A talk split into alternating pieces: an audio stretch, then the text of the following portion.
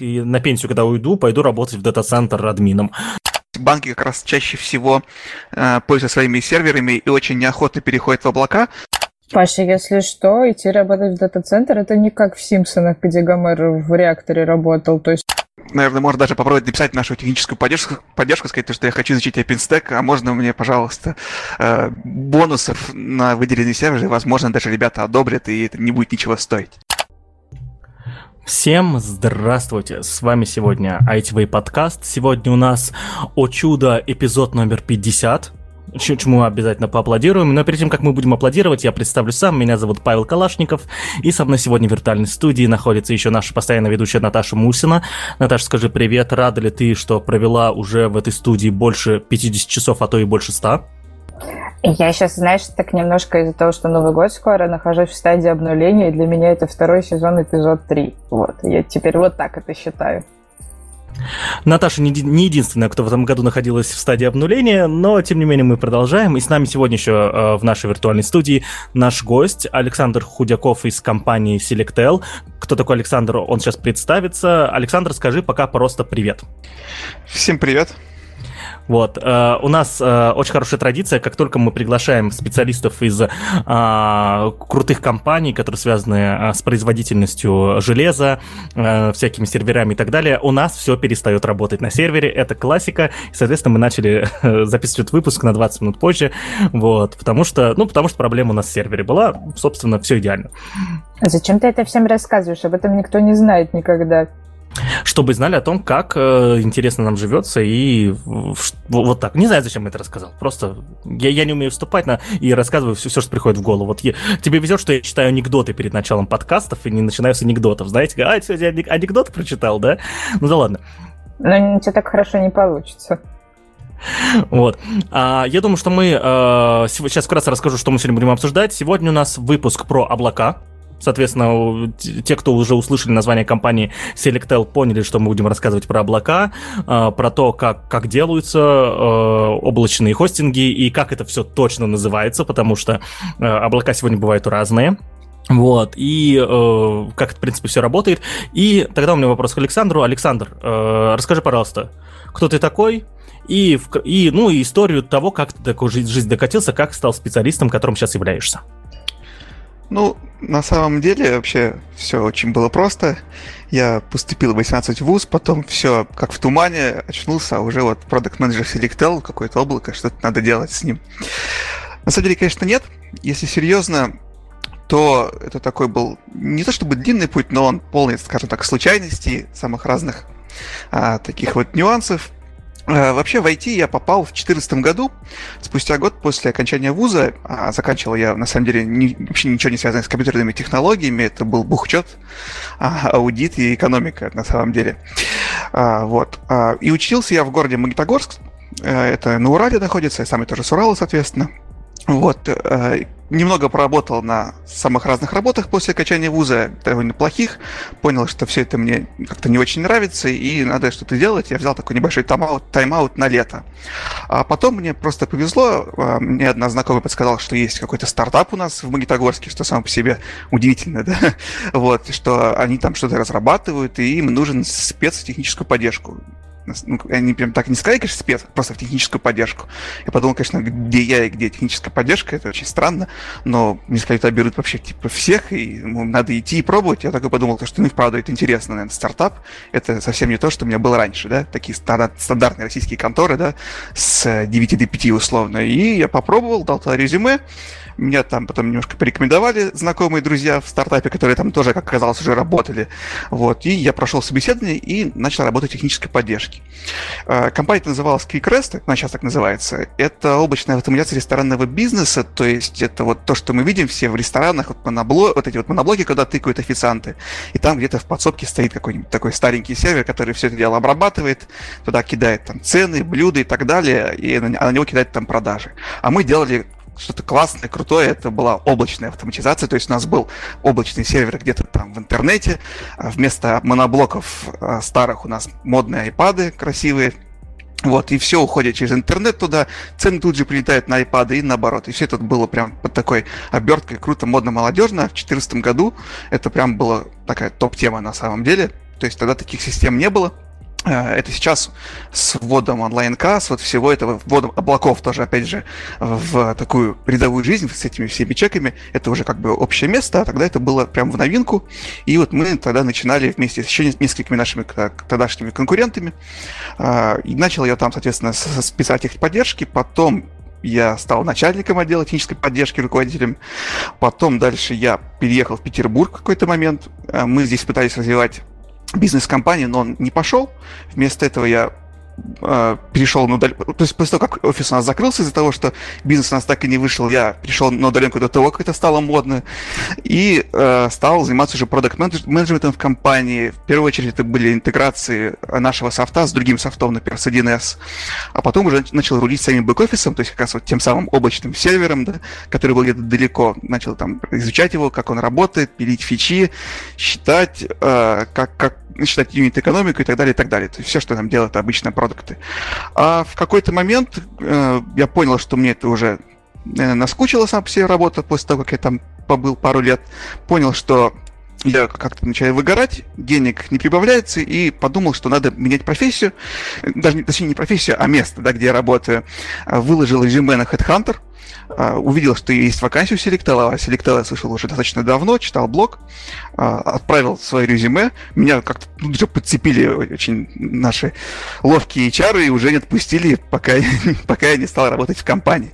Ну и, собственно говоря, вот так у меня и случилось, и вот я здесь и говорю с вами. То есть это все на самом деле такая цепь совпадений, да, случайностей, как это часто бывает, и немного инициативы в разные моменты, а, когда это нужно. И наоборот, когда не нужно, отсутствие инициативы, естественно. Вопрос. А, кто ты сейчас такой в компании? То есть, как называть своя должность и что входит в твои обязанности? А, вообще, у меня должность называется как продукт менеджер облачной платформы. А, у нас достаточно сложная структура в компании, поскольку у нас она большая, мультипродуктовая, и я занимаюсь в первую очередь, скажем так, у э, облачной платформы как инфраструктурой, грубо говоря. То есть э, мы, э, я занимаюсь именно той частью, которая себя представляет, условно говоря, виртуальные машины, и все с ними связано. А уже на этих виртуальных машинах другие продукты из других направлений, например, тот же Kubernetes или базы данных, строят свои, в свою очередь, сервисы, которые предоставляют пользователям. То есть у меня как бы уровень инфраструктуры, это самый такой, наверное, низкий в смысле именно, наверное, именно нашего продукта. То есть мы делаем самый такой базис, на котором основываются все остальные сервисы нашего облака. То есть и при этом я не являюсь самым главным у нас в облачной платформе, у нас есть отдельный директор, который занимается всем облаком в, в целом. Я занимаюсь именно инфраструктурой и а, всем, что связано с этим. Как бы если мы прям сформулируем, прям более точно, мы а, используем в нашем облаке платформу э, OpenStack, мы про нее поговорим попозже, да, это такое новое слово. И я занимаюсь именно им, всем, что связано с этой платформой. Угу. А, а насколько большая команда, да, то есть э, и какого типа специалисты вот э, работают с тобой, э, ну, ну, то есть интересно, что делает команда, да, то есть мы, мы я уже понял зону ответственности, а как решаются задачи в этой зоне ответственности и какие спецы их решают, как правило? Понял. А, здесь у нас идет деление, скажем так, то есть у нас есть, ну, на самом деле, классика, есть бэкенд и фронтенд, грубо говоря, и плюс-минус все остальные, которые имеют отношение немножко к тому и немножко к другому. То есть у нас есть бэкэнд, да, разработчики, которые себе представляют так называемое ядро облака. Они занимаются тем, что а, грубо говоря, готовит OpenStack, его тюнит по, необходимости, дочинивает какие-то вещи, которые нас нужны, э, которые нужно сделать. Думаю, здесь нужно будет, конечно, пояснить потом, что такое OpenStack, а я так начал немножко с места в карьер. Э, вот. Собственно, они занимаются именно тем, что из себя представляет, скажем так, баз, базовый уровень в виде виртуальных машин.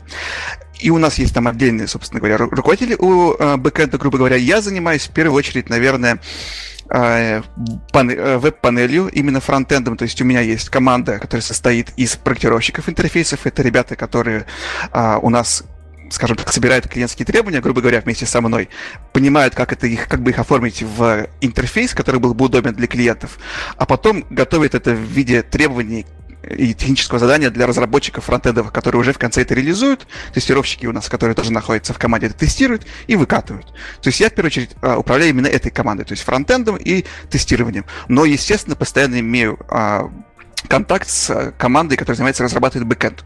То есть у нас вот такое немножко не совсем понятное деление. Обычно, конечно, продукт занимается и темой, и управляет и тем, и другим, но я бы сказал, то, что ядро достаточно сложный продукт во многих отношениях, и у нас потому оно выделено в отдельную команду и работает как такое отдельно независимая единица, а мы с ними общаемся и э, делаем какие-то фичи, донастраиваем какие, какие-то э, особенности в таком, скажем так, кворуме.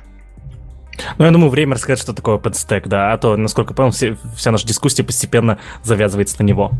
Да, все верно. Здесь, конечно, немножко наверное, нужно начать вообще с того, что такое облако, да. А, пока просто, наверное, поясним кратко, что OpenStack — это а, платформа, которая позволяет вам построить свое облако. Она предоставляет некие базовые сервисы, грубо говоря, позволяет а, создавать виртуальные машины, виртуальные машины тоже поясним, что такое, может быть, чуть попозже, если кто-то не знает, да, грубо говоря, серверы, позволяет ими управлять, позволяет их администрировать и а, позволяет настраивать между ними взаимодействие. И еще решает множество самых разных задач а, внутри самого OpenStack, как а, некого продукта, да, программного существует множество других сервисов. А, OpenStack может быть а, у каждого, грубо говоря, свой. Это, кстати, open ПО, да, то есть каждый может его поставить, например, самостоятельно на, свое, на свои какие-то, например, железные сервера, может его самостоятельно настроить, причем выбрать не все сервисы, которые есть в OpenStack, а те, только те, которые, например, ему нужны, в зависимости от потребностей. В общем, OpenStack — это некая, некая такая база для того, чтобы построить облако, а, скажем так. И мы свое облако публичное, облачную платформу строим в первую очередь на базе OpenStack. Думаю, я более-менее понятно пояснил. Думаю, да. что мы еще вернемся. Ага, да, ну, я, э, я вот про OpenStack э, никогда не пользовался, естественно, потому что он, его э, зона применения не пересекалась с моими задачами, но я, я про него слышал еще давно, еще году, не знаю, в 12-м, в 13-м еще, да, то есть когда э, его еще боялись, он, кажется, даже не имел стабильной версии, да, вот. Э, но, тем не менее, я сейчас понял то, что, э, грубо говоря, не понимаю, какой, э, какой набор э, фич, давай вот это слово применим, фич предоставляет OpenStack, вот, э, что, э, ну, который помогает реализовать, соответственно, свое облако. Какие именно фичи нужны, чтобы делать свое облако, и какие из них предоставляет OpenStack? Я тебя понял. Смотри, мне кажется, здесь правильнее, наверное, будет пояснить, что такое облако вообще для начала, потому что мы немножко перешли к технологии, а что такое само по себе облако, мы как-то так вот не рассмотрели. А, как ты считаешь? Мне кажется, стоит с этого начать, если не а, возражаешь. Здесь, здесь специалисты, тебе виднее. Ага, отлично, все, я понял, прекрасно. Да, собственно говоря, к чему мы Вообще, что такое, то есть облако, да? А, оно у нас называется, в частности, в Selectel облачная платформа, у других провайдеров совершенно по-разному. Например, Яндекс, он так называется облако, у Mail.ru это облачные решения, и, и например, у Amazon это Amazon Web Services, да? Но в целом это некий такой глобальный пул ресурсов вычислительных, да, так немножко старомодно звучит. То есть это некий набор железных серверов, процессоров, памяти оперативного дискового пространства и сетей, которые предоставляются по требованию для клиентов, грубо говоря. То есть я, например, как клиент могу зайти в такой сервис, который обычно имеет какой-нибудь условный веб-панель, либо API-интерфейс, да, могу зайти туда и сказать, сделай мне виртуальный сервер а, с такими-то количеством, таким-то процессором, да, с таким-то количеством ядер, с таким-то а, количеством памяти, столько-то мне нужно диска, и чтобы был подключен к такой-то сети. И мне вот это вот облако и выдаст такой виртуальный сервер. Я могу причем заказать их много, да, одновременно сразу. Могу сказать то, что вот сделай мне 5 таких серверов, 5 таких, и свяжи их вот через какие-то там сети. И мне такое вот облако выдаст в доступ все эти серверы э, передаст и покажет их, условно говоря, у меня либо в панели, либо в выводе консоли, если я пользуюсь, например, API-интерфейсами и командной строкой. Скажет, вот у тебя есть такие-то серверы, вот такие у них адреса, ты можешь туда заходить и что-то с ними делать. И вот базовым кирпичиком такого облака это, конечно, всегда, в первую очередь, наверное, виртуальная машина.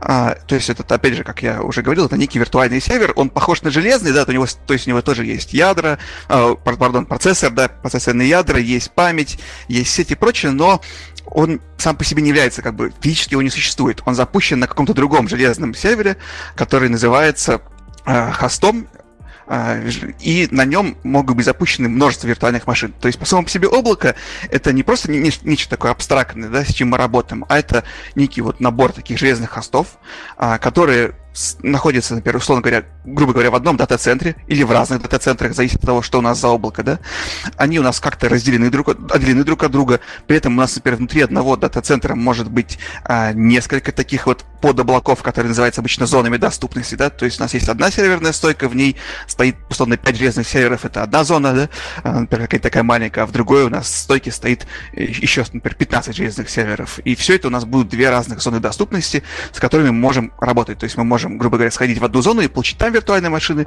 можем сходить в другую зону и получить там виртуальные машины.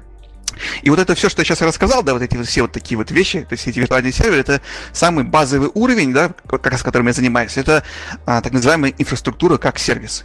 То есть что это такое? То есть я как клиент могу заказать у провайдера, Selectel, это Яндекс, АВС, неважно, могу заказать вот такую вот инфраструктуру в виде виртуальных серверов, связанных с сетью, и с какими-то определенными требованиями, то есть там процессором, памятью и так далее. И потом я могу на этой инфраструктуре запускать свое ПО, любое причем. То есть я просто захожу по SSH или каким-то другим способом, да, например, RDP, да, если, например, у меня Windows, да, там стоит. А, и все, я могу а, там разворачивать свое ПО, настраивать его и с ним как-то работать. А, соответственно, это вот самый такой базовый уровень, которым, который является, наверное, таким обязательным. То есть не бывает, наверное, облака, которое бы не делало виртуальных машин. Да? То есть все, на какой-то базовый уровень мы все предоставляем, все облачные провайдеры предоставляют именно вот это. У Amazon это, например, называется э, э, который Elastic Cloud, да, так называемый, у нас называется просто сервер, да, или виртуальные, или облачные серверы. А, но суть остается одной и той же. Это набор неких виртуальных машин. А уже потом на базе вот этого набора виртуальных машин мы можем строить более интеллектуальные сервисы, например, предположим, Kubernetes, да, кластер Kubernetes, э, который сам настраивается, да, сам деплоится, то есть мы просто в, условно веб-панели или по API говорим, мне нужен кластер Кубера с такими-то настройками, такой-то, с таким-то количеством нот, и мне вот некая умная штука внутри облака э, делает этот кластер. Но при этом она делает все это, опять же, на базе этой вот инфраструктуры, которая у нас находится в самом низу, да, грубо говоря, на, на уровне как раз OpenStack, да, э, и позволяет мне это сделать. То есть в этом смысле э, виртуальная машина это база любого облака. Так вот, да, возвращаясь к вопросу, а что такое OpenStack, то есть какие он дает функции. Собственно, вот именно это он и предоставляет. Да? Он предоставляет возможность создать виртуальную машину, позволяет, э, воз... ну, конечно, это как бы очень грубое упрощение, да, то есть там делается огромное количество всяких действий. То есть он как бы сам OpenStack знает, сколько у него, например, находится железных хостов, да, он знает, как они друг с другом связаны, где лежат, где сколько запущено виртуальных машин, сколько у него гипервизоров, как, какие, ну, а, я думаю, про гипервизор мы тоже поговорим, если этого э, понятия раньше не появлялось, да, в подкастах, не уверен. Э, он знает, сколько у него памяти свободно, условно, процессора, знает, как все связать. В общем, OpenStack знает все про облако, и он позволяет нам абстрагироваться от этого всего. Мы уже управляем не какой-то там условной горсткой железных серверов, а управляем OpenStack а он уже знает, как нам все это сделать так, как, э, как можно лучше, грубо говоря. То есть OpenStack это некая абстракция над железными серверами, которая позволяет нам создавать свою инфраструктуру внутри публичного облака Selectel, либо любого другого. Ну, наверное, это вот такое описание, длинное весьма. То есть получается, что, если я правильно понял, а, OpenStack — это набор таких, э, не знаю, компонентов, из которых можно собрать себе, а, ну, не фреймворк, но, по сути, это будет фреймворк взаимодействия а, некого управляющего модуля, будь то например, админка, да, или, или какие-то другие э, записанные правила, да, э, правила управления облаком, и и, и самими машинами. То есть OpenStack это, по сути, такой фреймворк, который, а, с помощью которого можно а, описывать все эти правила и, соответственно, управлять этим облаком. Грубо говоря, да, да. То есть это э, некая да, управляющая система, которая позволяет нам это облако создавать, то есть, собственно, делает вот этот набор железных серверов самим по себе облаком, то есть позволяет ему управлять. Админ, когда про который ты упоминал, это тоже один из компонентов OpenStack. Сам по себе он вообще, OpenStack это микросервисы, да, набор микросервисов, потому его можно делать разным. Часть, например, у нас, например, может быть а, OpenStack с, дис с дисками, а условно может быть без дисков, да, вообще на самом деле. То есть у нас могут быть они, они могут быть эфемерными. То есть, например, запускается с виртуальной машины в OpenStack, э, диск существует, она когда у нас, э, мы когда ее удалили, диск перестал существовать, все данные удалились. То есть OpenStack позволяет э, настроить гибко набор этих вот как раз компонентов и сделать облако под наши нужды, под те, которые нам требуются. Плюс, естественно, поскольку он open source, его можно еще дописывать и на базе OpenStack делать какие-то свои компоненты или как-то тюнить компоненты OpenStack, чтобы он делал то, что нам нужно. А тогда, по сути, это некий, вот это прямо, не знаю, наверное, меня, конечно, пуристы заклюют, но это, да, некий типа фреймворк, назовем это так, для простоты. Ага, а, ну да, мы тут стараемся все упрощать. Понятное дело, то, что это, этот подкаст не совсем, этот выпуск подкаста не совсем подходит для опытных э, в облачных разработке специалистов. А, и еще тогда еще один тупой вопрос. А, я понял то, что OpenStack, видимо, хороший инструмент для создания своих собственных облаков. А если, допустим, у меня не свои собственные облака, а у меня продукт, но которому, э, ну, ну, которому нужны, э, нужно гибкое управление мощностями, соответственно, да? Мне подходит OpenStack или это все-таки решается другими средствами? Да, здесь, кстати говоря, можно пояснить вот мой предыдущий спич про то, что такое облако, они... Я сейчас немножко зайду издалека, но думаю, будет понятно, к чему веду. А, просто есть разные типы облаков, да. Вот то, что я говорил, вот публичные облака, это некий сервис, да, то есть туда может прийти любой человек, который зарегистрируется в панели, да, условно, в, у этого сервиса какой-то, пройдет какую-то верификацию, не всегда это бывает, но обычно там могут потребовать, например, паспорт, да, в некоторых сервисах, в некоторых ничего не требует, да, например, просто телефон, подтвердить свою личность. И в рамках этого публичного облака ты, как клиент, можешь создавать любую инфраструктуру. Тебе не нужно, тебе нет нужды самому ставить OpenStack, самому покупать серверы, что-то с ним делать, настраивать это облако. Ты просто им пользуешься просто как сервисом. Ты вообще не знаешь, что там есть OpenStack до какого-то момента. Тебе это не важно, особенно если ты пользуешься вообще панелью да, управления. То есть там просто запускается виртуалка внутри этой панели, ты на нее можешь зайти по SSH, по IP, и все, тебе это, может, тебе ничего другого не нужно. И тебе здесь OpenStack тоже не нужен совсем, на самом деле. А вот если ты хочешь сделать что-то другое, а именно, например, приватное облако для своих нужд, предположим, у тебя есть какая-то организация, у которой есть, например, там 15 железных серверов достались каким-то образом.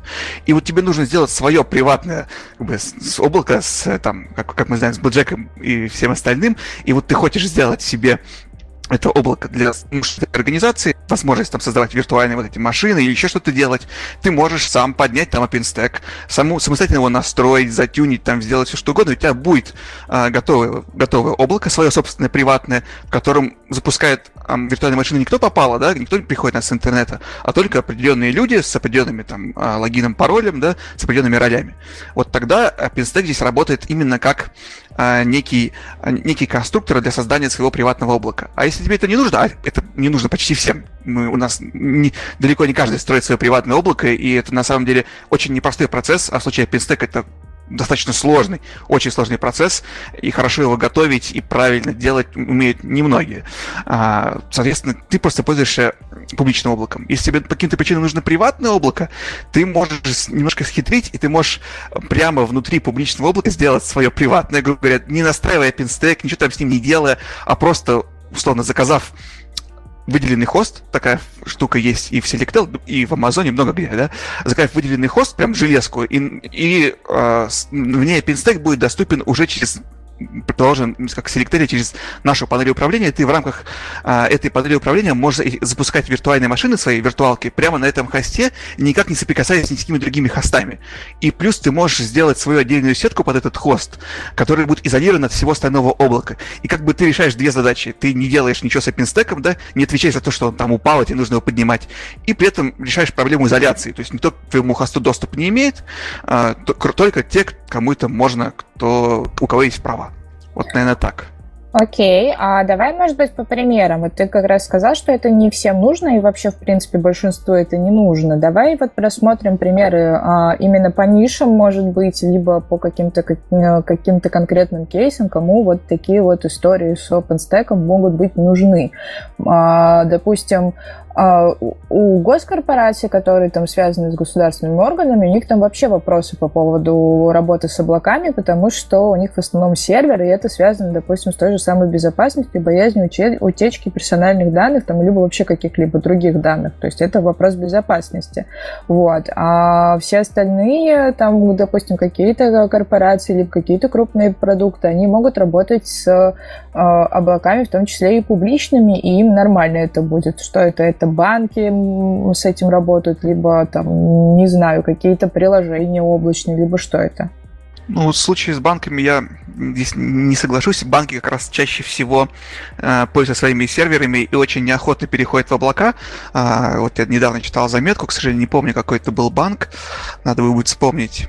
Э, они тестируют Amazon сейчас, да, AWS в качестве, возможно, в качестве, скажем так, размещения своих мощностей, да, своих ресурсов.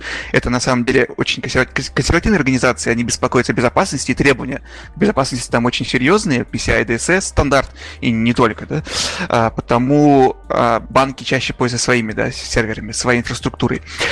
Кто хочет, э, кто, скажем так, может, да, и хочет создать свое облако. Да, гос, госконторы, например, да, вполне возможно. Например, хотим, чтобы у нас был, был не набор там железок, да, на которых здесь вот даже даже здесь нужно бы, наверное, пояснить, хотелось бы немножко с другого угла, ну ладно, пока останемся вот на, на том же уровне. Грубо говоря, вот у меня есть 100 железных серверов, да, и мне очень неудобно на запускать приложение. Вот тут стоит, тут нужен Windows, здесь нужен Linux, а, здесь я не могу, во-первых, мне нужно а, а как-то отделить, например, мое какое-то отдельное приложение, да, от всего, а у меня есть только одна железка, да, одна операционная система, и мне это неудобно делать внутри нее. И мне хотелось бы как-то более гибко этим всем управлять, хотелось бы не возиться с железками, да, хотелось бы прям вот, типа, открыл панельку, выбрал виртуальную машину, создал ее, и она как-то у тебя появилась, там создалась где-то на каком-то сервере ты не, дум, не думаешь ни про подключение на этот сервер, ни как там что настроить, а у тебя все а, как бы работает из коробки. И вот тут, конечно, а, нужен, естественно, будет OpenStack или любое другое решение для облаков,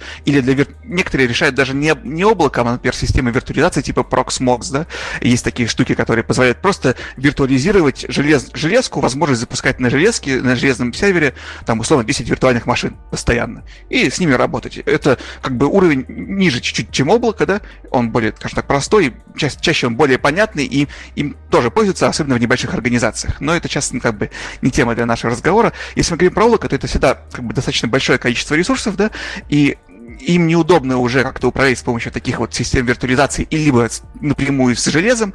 И вот тогда, конечно, нам нужен OpenStack. Да, это могут быть госконторы, это могут быть и не госконторы, а просто крупные конторы, которые не хотят идти в публичное облако. Но таких, кстати, все меньше и меньше, потому что публичное облако это всегда удобно. Это возможность убрать вот этот уровень необходимости все это администрировать, необходимости разбираться, почему у нас упала какая-то часть облака, почему она не работает, необходимости разбираться, нанимать админов, да, соответственно, которые умеют в это и знают, и которые стоят достаточно дорого, да, необходимости там разбираться с тем же, например, а, сетевым хранилищем, это тоже всегда большая проблема для всех, чтобы она работала стабильно, выдавала нужную скорость и не ломалась, да, а, все эти вещи часто хочется всю эту головную боль, особенно если ты ее скажем так, почувствовал, да, ощутил, хочется убрать на, на сторону провайдера, да, хочется, чтобы кто-нибудь решал там, да, ты ему за это платил деньги какие-то, а ты про это не думал. Ты думал только про то, что у тебя вот работает твое приложение, да, какой-то софт, да, неважно, это госконтора или там контора, которая занимается там крупным бизнесом, и все было бы хорошо. И вот тут э, чаще уже чаще скорее выбирают публичное облако, чем приватное. Но если есть необходимость, да, особенно если у нас какая-то секретная госконтора, да, у нас требуются какие-то у нас какие-то особо определенные э, требования к уровню безопасности, то да, мы можем создать свое приватное облако для удобства, э, можем его настроить, можем найти спецов, которые умеют его готовить и делать, и можем его у себя поднять. Но чаще всего, и это очевидно, как я уже говорил, выбирают публичное облако. Особенно, если мы говорим про стартапы, если мы говорим, и не только про стартапы, на самом деле, про компании, которые занимаются софтом, то они, конечно, выбирают публичное облако, где уже вся инфраструктура подготовлена, и тебе нужно работать уже с, не с какой-то, не с каким-то, грубо говоря, с необходимостью что-то там настраивать, да, и как-то там чинить инфраструктуру или ее создавать, а просто можно сделать виртуальные машины или, например, как кластер Kubernetes, да, поднять, и с ним работать уже создавать свое приложение, и не тратить время на настройку и на э, обеспечение работы этой инфраструктуры в виде облак. Угу. А, а, да, Наташа, прости.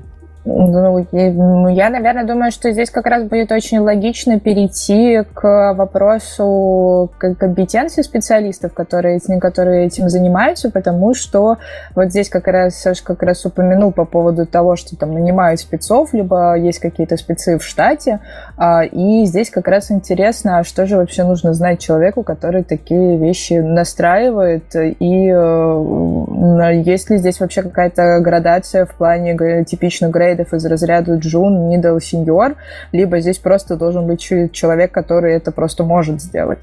Ну, конечно, здесь градация остается, так или иначе, да, навсегда. То есть у тебя либо много опыта, либо не, ну, какой-то опыт есть, либо у тебя совсем условно нет опыта, или совсем, или него немного, да. Потому, э, на самом деле, те же грейды у нас более-менее остаются актуальными. Я бы сказал так, то, что для OpenStack, наверное, нужен просто во-первых, конечно, нужно хорошо разбираться, разбираться в том, как он устроен.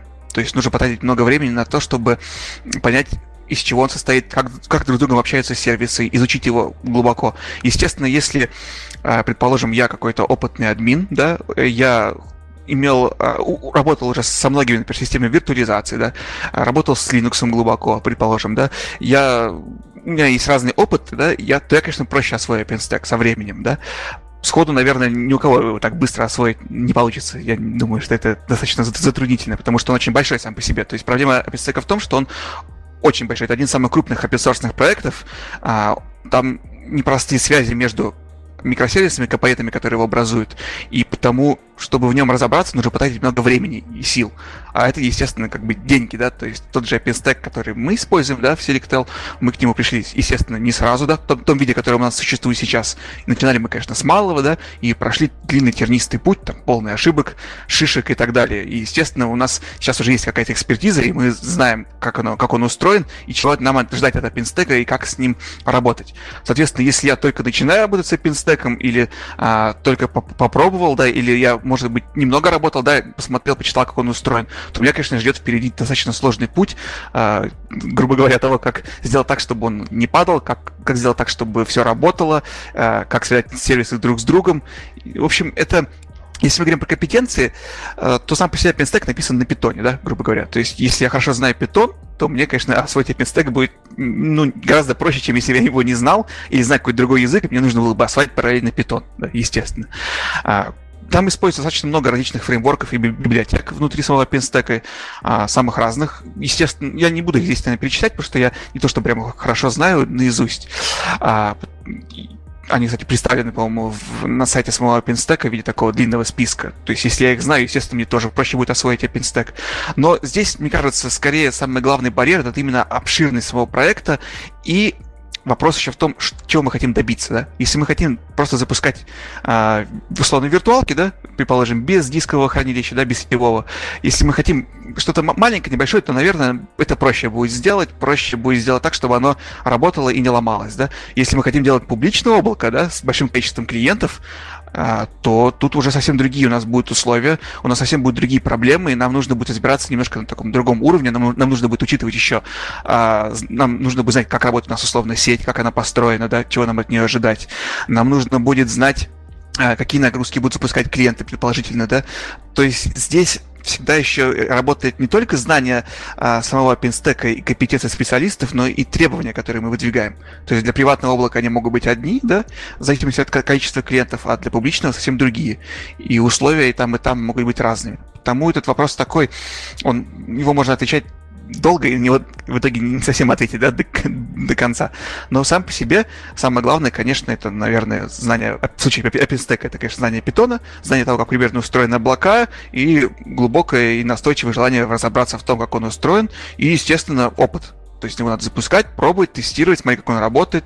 Для этого часто, для, для этого есть у OpenStack такая своеобразная песочница, которая называется DevStack, то есть это возможность, там есть такой один большой скрипт, который запускает OpenStack, условно говоря, на одном а, хосте, да, и позволяет потом его потыкать, посмотреть, как он устроен. То есть, грубо говоря, если я хочу начать работать с OpenStack, да, хочу с ним познакомиться, то DevStack это, наверное, мой выбор, да, я его запускаю и смотрю, как, как там что работает, как он примерно устроен. То есть такое первое знакомство, да. Вот. Ну, и либо иду в компанию Selectel, устраиваясь на работу в наш отдел разработки и погружаясь по полной, да, во все истории, связанные с OpenStack, как его настраивать и как с ним работать. Я вот, да, сейчас посмотрел, что такое DevStack, очень круто. Как раз хотел задать вопрос, э, э, что делать, если хочешь научиться OpenStack, потому что... Э, а я правильно понимаю, что тут он... Э, ты, ты можешь запустить его на, свой, ну, на своей тачке, грубо говоря, да, этот DevStack, или он представляет какое-то облако, типа, поиграйся? Я вот, я вот пока не пойму здесь. На самом деле, там и так, и так нас можно. Здесь нет. Зависит еще, конечно, тоже, опять же, от тачки, да. Условно говоря, если мы будем запускать его на совсем какой-то древний, то не факт, что у нас он запустится, да. Но при этом, да, мы можем запустить его как в облаке, да, внутри самого облака, да, внутри виртуальной машины, так и на нашей тачке, да, если она нам позволяет. Либо мы можем, предположим, арендовать выделенный сервер, да, опять же, в компании Selectel, да, и прям там развернуть dev, DevStack, грубо говоря, и посмотреть, как он работает. Тоже хороший вариант. Почему бы нет?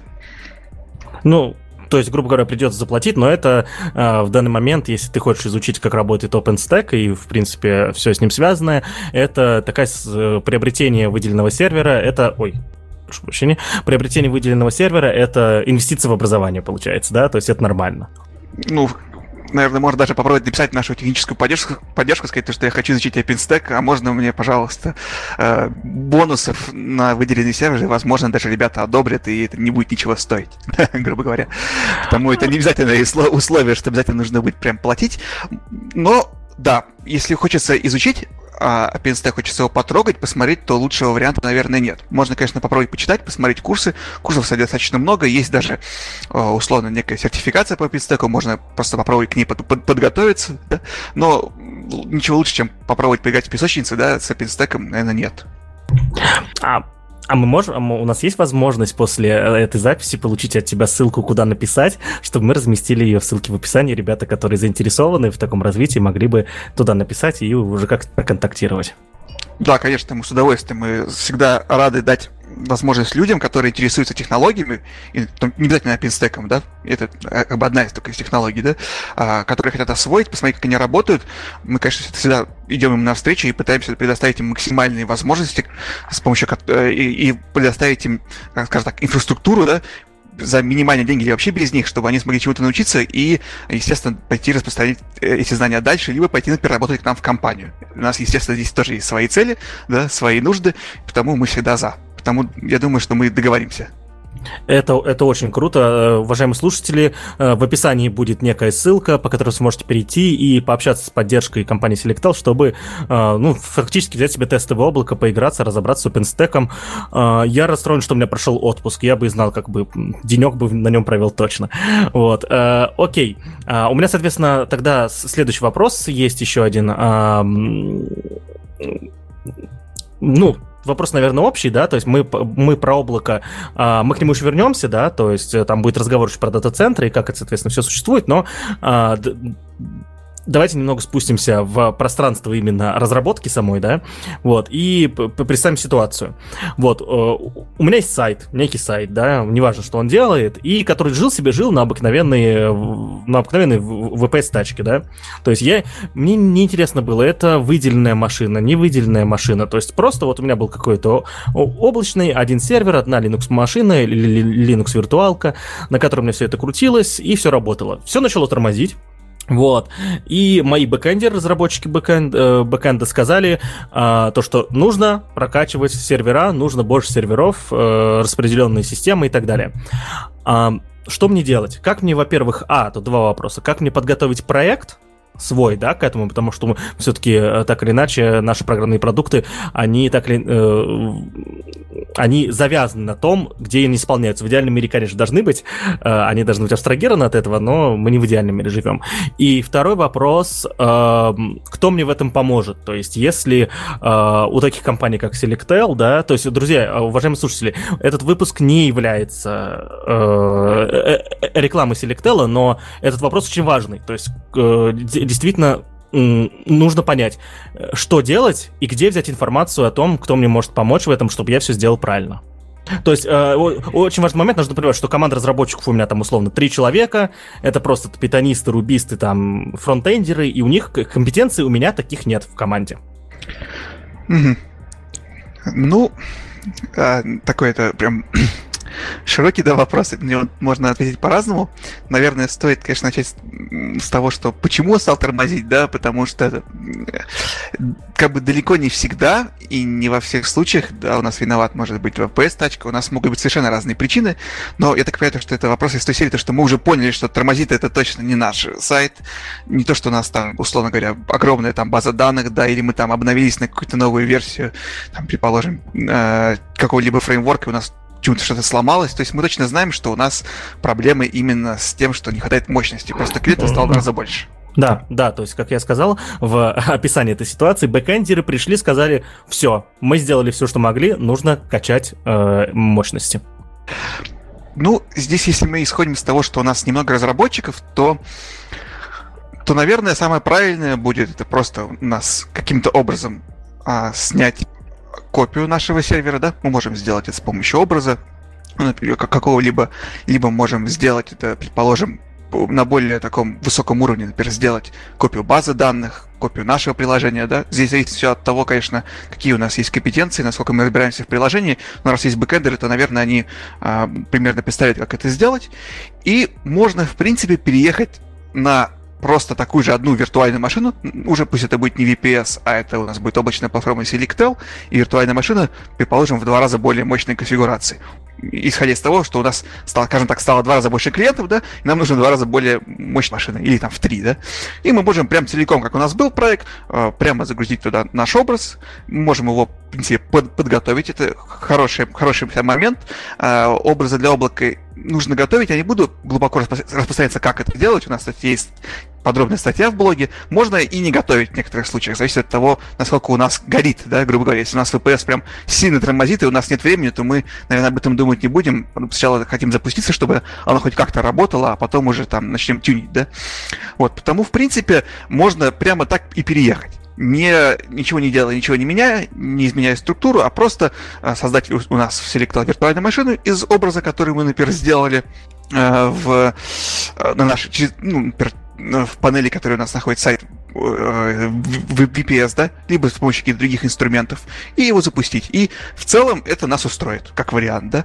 Если же мы например, у нас есть деньги и время, а, ну, исходя из ситуации, скорее всего, нет ни того, ни другого, да, а, то мы можем уже подумать, как нам бы а, поменять нашу инфраструктуру, чтобы оно потом не стало в какой-то момент тормозить, да. Мы можем тогда попробовать, там, предположим, перейти с а, условного нашего монолита, да, как это называется, да, то есть с одного приложения на одной виртуальной машине, например, распилить его, да, на несколько микросервисов, да, которые не раз уже везде упоминались, да, и можем его раскидать по маленьким вирту, э, виртуальным машинам, да, где каждый, э, каждый из микросервисов будет на ней запускаться на этой виртуалке, будет общаться с другими по сети и так далее. Это все можно сделать, но это уже как бы такой немножко уровень выше, да, это когда у нас мы понимаем то, что нам нужно уже масштабироваться не вертикально, да, грубо говоря, нам нужна виртуальная машина уже не в два раза более мощная, не в три, не в четыре, а нам нужно уже прям э, скейлиться горизонтально, то есть нам при случае, если у нас вдруг возрастает нагрузка, нам нужно делать условно больше виртуальных машин с микросервисами, и нам нужно делать так, чтобы она у нас не падала, да, а, вот, и работала хорошо даже при большой нагрузке нашего сайта, да, то да, это хороший вариант. Если же нам нужно просто переехать да, на точку помощнее, у нас нет никакого такого хайлода, да, и нам не, нет необходимости думать над тем, как нам обеспечить пресловутые 10 тысяч коннектов, да, единовременных, то мы просто, наверное, переезжаем на более мощную виртуалку и не думаем ни, ни про что. А если у нас есть время и деньги, то думаем, конечно. Ну, думать на самом деле нужно, когда и, и денег нет, но я понял, да, то есть это, это безусловно, шутка была. А, то есть, а, вот, смотри, я тебя, наверное, захотел вывести на другое, но, тем не менее, все равно получилась, получилась интересная штука. Я правильно понимаю то, что если ты находишься сейчас на хостинге, а, где нет возможности, грубо говоря, быстренько добавить еще, добавить себе я сейчас назову неправильно, но ты, ты, ты меня исправишь, добавить себе в сеть дополнительный, дополнительную еще машину, да, и все такое. И в таком случае, когда у тебя, если ты находишься на таком хостинге, у тебя там одна VPS, тебе проще перекатить эту VPS на Selectel или, она, или другой аналогичный продукт, да, а, где будет возможно, и пока ставить там, где будет возможность уже развивать продукт, зная, что хостинг или облачный сервис, на котором расположены все твои данные, все твои сервера, а, поддерживает развитие горизонтальное, ну да, фактически поддерживает горизонтальное развитие. То есть мы, мы говорим об этом. Первый, э, первый момент это разобраться, поддерживает ли хостинг, на котором ты находишь горизонтальное э, масштабирование. Если нет, переехать на тот, который поддерживает и поддерживает, там уже горизонтально масштабироваться. Верно я понимаю? Да, ты все правильно понял. Обычно VPS, собственно, ну, да, чем они отличаются? Тем, что мы не можем там сделать, точнее, можем через публичный условный интернет, да, прокинуть там связь между разными VPS-ками, но это и не очень безопасно, и достаточно геморно, да. А в случае облачных сервисов, да, не VPS, мы можем сделать не просто отдельную какую-то виртуальную машину, а можем сделать из них сеть, их друг с другом объединить, и, соответственно, можем, да, горизонтально масштабироваться. В этом смысле, собственно, это и есть главное отличие, наверное, VPS, да, VDS, вот этого всего от а, облака. Облако — это не просто одна виртуальная машина, да, где-то это инфраструктура, да, то есть всегда это возможность сделать много виртуальных машин, объединить их в сеть легко и просто, да, без особого вот, как раз, геморроя, да, и возможность потом их горизонтально масштабировать, и плюс это возможность сделать машину той конфигурации, которая нам нужна. То есть э, в VPS самых разных, у меня все-таки есть какой-то потолок, да, определенный, после которого, например, э, мы не можем э, расти вертикально, да, то есть мы не можем увеличить количество ядер, да, бывает так, что вообще мы ничего не можем здесь сделать, не можем ни количество ядер увеличить, ни память поднять, да, а в случае с виртуальными машинами, да, и, опять же, я говорю про Selectel, да, мы можем э, при необходимости эту машину поменять на другую конфигурацию, то есть мы можем начать стартовать, предположим, с четырех ядер и 8 гигабайт памяти и там дорасти, условно говоря, если мы ничего не делаем, а просто всякий раз увеличиваем мощность, да, такая абстрактная ситуация, да, очень такая ну, вакуумная, да, скажем так, то мы можем там дорасти там вплоть до 24 до ядер, да, там, там до, до огромного количества памяти, да, и так далее. А, то есть это тоже возможно. Но, скорее всего, мы, конечно, в какой-то момент просто перейдем к горизонтальному масштабированию и переосмыслим наш сервис, как-то его перепишем, переделаем так, чтобы его можно было удобнее масштабировать, а не просто тупо наращивать серверные мощности в надежде, что в какой-то момент у нас просто, ну, в надежде на то, что это главная проблема, да, то, что там не хватает ресурсов, и что нам нужно просто их увеличить. Угу. А, хорошо, здесь, в принципе, я пока получил ответ на свой вопрос. Можно еще дальше это обсуждать, но, в принципе, у нас есть еще вопросы интересные. Еще одна тема. То есть, а, друзья, у нас сегодня, несмотря на то, что выпуск с гостем, у нас есть офигенная но- новость, которая тут прямо в тему, прямо залетела как по маслу. Мы ее обсудим тоже в самом конце. И э, хорошо, тогда у меня вот э, другой вопрос. Я правильно понимаю, то, что твоя команда так или... Э, вот, наверное, по-другому сейчас задам вопрос. Э, если ты можешь на него ответить, безусловно, э, ус- э, Э, ответ на этот вопрос просто зависит от того, как дальше строить беседу. Э, у Selectel есть свои какие-то мощности, свои машины, или все-таки Selectel использует услуги больших дата-центров и так далее? Ну, а на самом деле все дата-центры, почти все, да, скажем, они наши. То есть у нас на самом деле есть в облачной платформе один регион, который у нас находится на арендованных мощностях э, в Новосибирске, да, но это исключение, да, а не правило. А так, да, все скажем так, все облако, все продукты Selectel а, находятся в наших собственных дата-центрах. А, все железо, которое, на котором запущены наши сервисы, тоже наше собственное. И, соответственно, мы имеем, скажем так, а, мы скажем, как бы это назвать, как говорят, предприятие полного цикла, да, такое странное слово. Но да, вот мы, мы примерно такое. То есть мы ни у кого ничего не арендуем, мы запускаем облако и другие продукты на своих серверах, и, соответственно, все мощности и все здания, которые мы используем в качестве дата-центров, и не только они, принадлежат нам.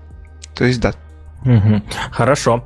А, тогда, соответственно, я, я понимаю, что, видимо, а, ты руководишь командой, которая а, не занимается напрямую работой с, с дата-центрами и железом, но это безумно интересно. Вот. И, соответственно, у меня вопрос в этой связи. Какие глобальные задачи стоят перед командой, которая вот э, занимается управлением именно большим количеством железа, да? То есть, ну, что, о чем им надо постоянно помнить? Какие... Ну, ладно, я вроде бы задал вопрос, если нет, я попробую пояснить. Да, мы сейчас говорим именно то есть, про обслуживание дата-центра, я правильно понимаю? То есть про да. то, как сделать так, чтобы он работал хорошо. Ну. Э, вспоминается, сейчас приведу пример, вот, то есть э, вспоминается сериал э, «Силиконовая долина», где там был Джон, кажется, или Джефф, персонаж, который ходил по дата-центрам вот этой компании Хули, да, вот, э, и что делает этот чувак? То есть что он там делает, какие у него обязанности, условно? Я понял. То есть здесь, конечно, надо будет пояснить, что команд, которые занимаются дата-центрами, у нас несколько, да, там у нас есть отдельный департамент, да, по строительству отдельно, который является обслуживанием, да, проектированием и так далее. То есть это достаточно сложная отдельная наука, которая, да, к облаку имеет опосредованное отношение. То есть мы как мы на самом деле в данном случае облако как просто такой клиент, да, грубо говоря. Здесь а, те вещи, которые решаются в дата-центре, в первую очередь, это, конечно же, отказоустойчивость и надежность. Это самые главные вещи любого дата-центра, неважно, какой он размера, а, или что, грубо говоря, что в нем запускается, какие там продукты предоставятся и так далее, арендованный он или еще какой. Самое главное, конечно, надежность. То есть а, этому подчинено практически все. И, и в, идеале должно быть подчинено. То есть дата-центр, который не является надежным, да, или который не дает возможности э, скажем так, клиенту чувствовать, что у него все хорошо, что его данные в сохранности, в целости, и что у него все будет работать здорово и замечательно. Если такой дата-центр это не может предоставить, то у него не будет клиентов, естественно, вообще никаких. И никакие продукты нельзя будет запустить, соответственно. То есть, как бы здесь такая цепочка, да, то есть, а, скажем так, то основание, которое у нас есть, дата-центр, да, и то, и условно железо, которое мы там ставим, это самое, самое главное, это, конечно, отказоустойчивость и надежность. Оно достигается самыми разными способами. Во-первых, это, конечно же, резервирование всего и вся, что только можно. То есть, грубо говоря, есть вот а, классификация дата-центров, я думаю, многие с ней знакомы или слышали, да, вот эти вот а, тиры, да, тир 1, тир 2, тир 3, которые от Uptime Institute, а, это классификация, еще тир 4, да, есть. И вот они все подразумевают различные резервирования. Поясни, пожалуйста, поясни. Тут вот ага, ага, даже ага. я не знаю, что это такое. Ага, понял. А, то есть, вот я здесь могу немножко приврать, на самом деле, я не, не совсем прямо а, точно помню, но я постараюсь быть максимально объективным и честным, да. А, то есть грубо говоря, это не, не всегда и везде применяется, да, и не каждый дата-центр можно прям четко характеризовать, но, грубо говоря, вот эта классификация tier-1, tier-2, tier-3, tier-4 это просто то, что мы резервируем. То есть, грубо говоря, это а, то, насколько у нас дата-центр отказоустойчив. Ну, это прям вот не совсем грубо, совсем прям грубо говорить. Например, в случае вот Tier 3, да, а, дата-центров, это прям такой, э, наверное, самый, самый, самый широко известный стандарт, да, грубо говоря, и он, который чаще всех появляется, например, в различных требованиях, да, чтобы дата-центр был Tier 3 уровня, да, предполагается, что есть а, двойное резервирование всех коммуникаций, например, да, а, что у нас в случае отказа, предположим, а, какого-нибудь условного интернет-канала, у нас есть запасной резервный, что если у нас вдруг отказало электричество, да, предположим, а, городская подстанция перестала выдавать почему-то, у нас есть резервный источник электроэнергии, это может быть там дизельный генератор, и, и не только, ну, обычно дизели, да, грубо говоря, что у нас резервируется, например, бесперебойные, а, бесперебойники, да, которые обеспечивают а, а, нам, а, гарантию того, что серверы, на которых запущено у нас облако и любые другие продукты, не выключатся моментально, а будут работать какое-то время, пока мы не введем вот эту резервную линию электропитания в виде того же дизеля, да. То есть вот сама по себе эта классификация, тир 1, тир 2, тир 3, она именно в первую очередь об этом, о том, насколько а, скажем так, высокий уровень резервирования мы готовы предоставить. Здесь меня, конечно, поправят ребята, которые занимаются дата-центрами больше, чем я. Это такой очень грубый, да, э, скажем так, грубый подход, да, грубый критерий, но он в основном такой. То есть э, тир первый, да, он предполагает, что у нас нет первого резервирования, если, если не совру, да, здесь. А, тир 2, по-моему, предполагает то, что у нас а, вот здесь я вот э, уже точно не смогу прям пояснить, я помню то, что тир 3 это у нас а, резервированные каналы коммуникации, резервированные в том числе электропитание. А вот все остальное я здесь, наверное, немножко буду, буду плавать и не стану прямо врать на ходу. Но суть такова, да, грубо говоря. Угу. А, ну, тогда дальше, наверное, по этому поводу а, вопросов много задавать не буду, потому что это безумно интересно, и сейчас мы можем в этом закопаться. А, не знаю, я, наверное, на пенсию, когда уйду, пойду работать в дата-центр админом. Вот. То есть ты как-то еще все еще в... Ну да, то есть, ну, ну, а куда еще, то есть, да, ты, ты, спокойно сидишь, ты работаешь, да, и, в, индустрии, все у тебя прекрасно. Паша, если что, идти работать в дата-центр, это не как в Симпсонах, где Гомер в реакторе работал. То есть у тебя не будет просто кнопочки сделать все хорошо. Слушай, тут вот это, тут всякие кубернетисы тут крутятся уже годы, да, вот к тому времени, как я уйду на пенсию, э, я думаю, к тому времени будет кнопочка «Сделай мне хорошо», вот.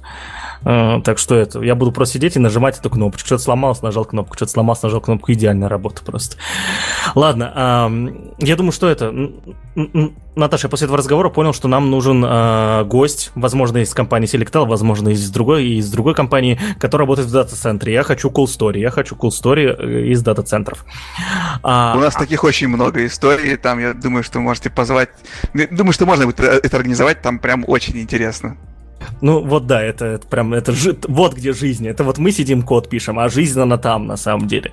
Вот. Эм, Меня так всегда забавляет про то, как Паша каждый выпуск, когда находит человека, который делает что-то не просто связанное с э, веб-приложениями, такой сразу говорит, э, вот мы тут сидим, сайтики пилим, а люди там чем-то социально значимым занимаются. И вот прям как дедушка.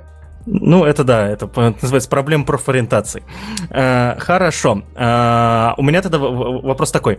Э, сейчас становится модной тема. Я про это читаю везде статьи.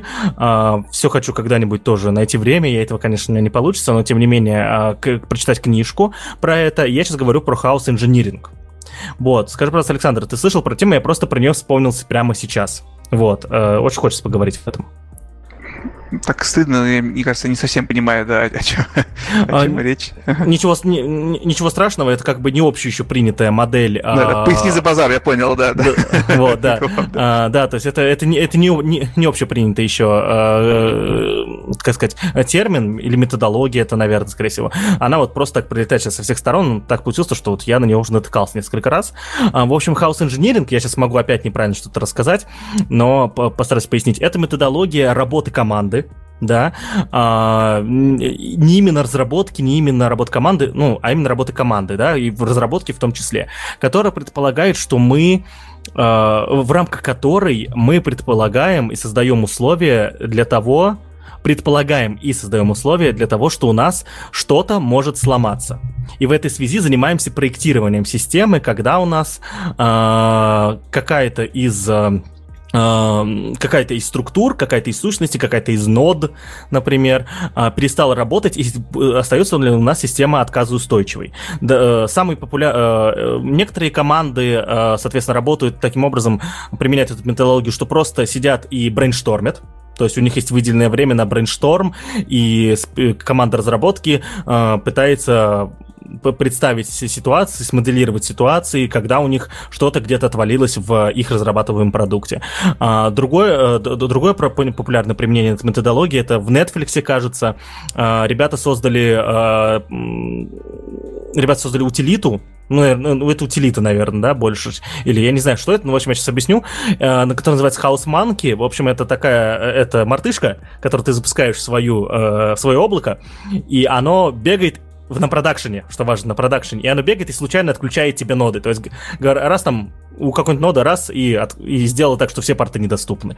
Раз там прилетело у, у другой там, я не знаю, диск перестал работать. То есть вот она вот занимается вот этим вот э, попыткой краша, и ты таким образом смотришь, насколько у тебя система устойчивая и так далее.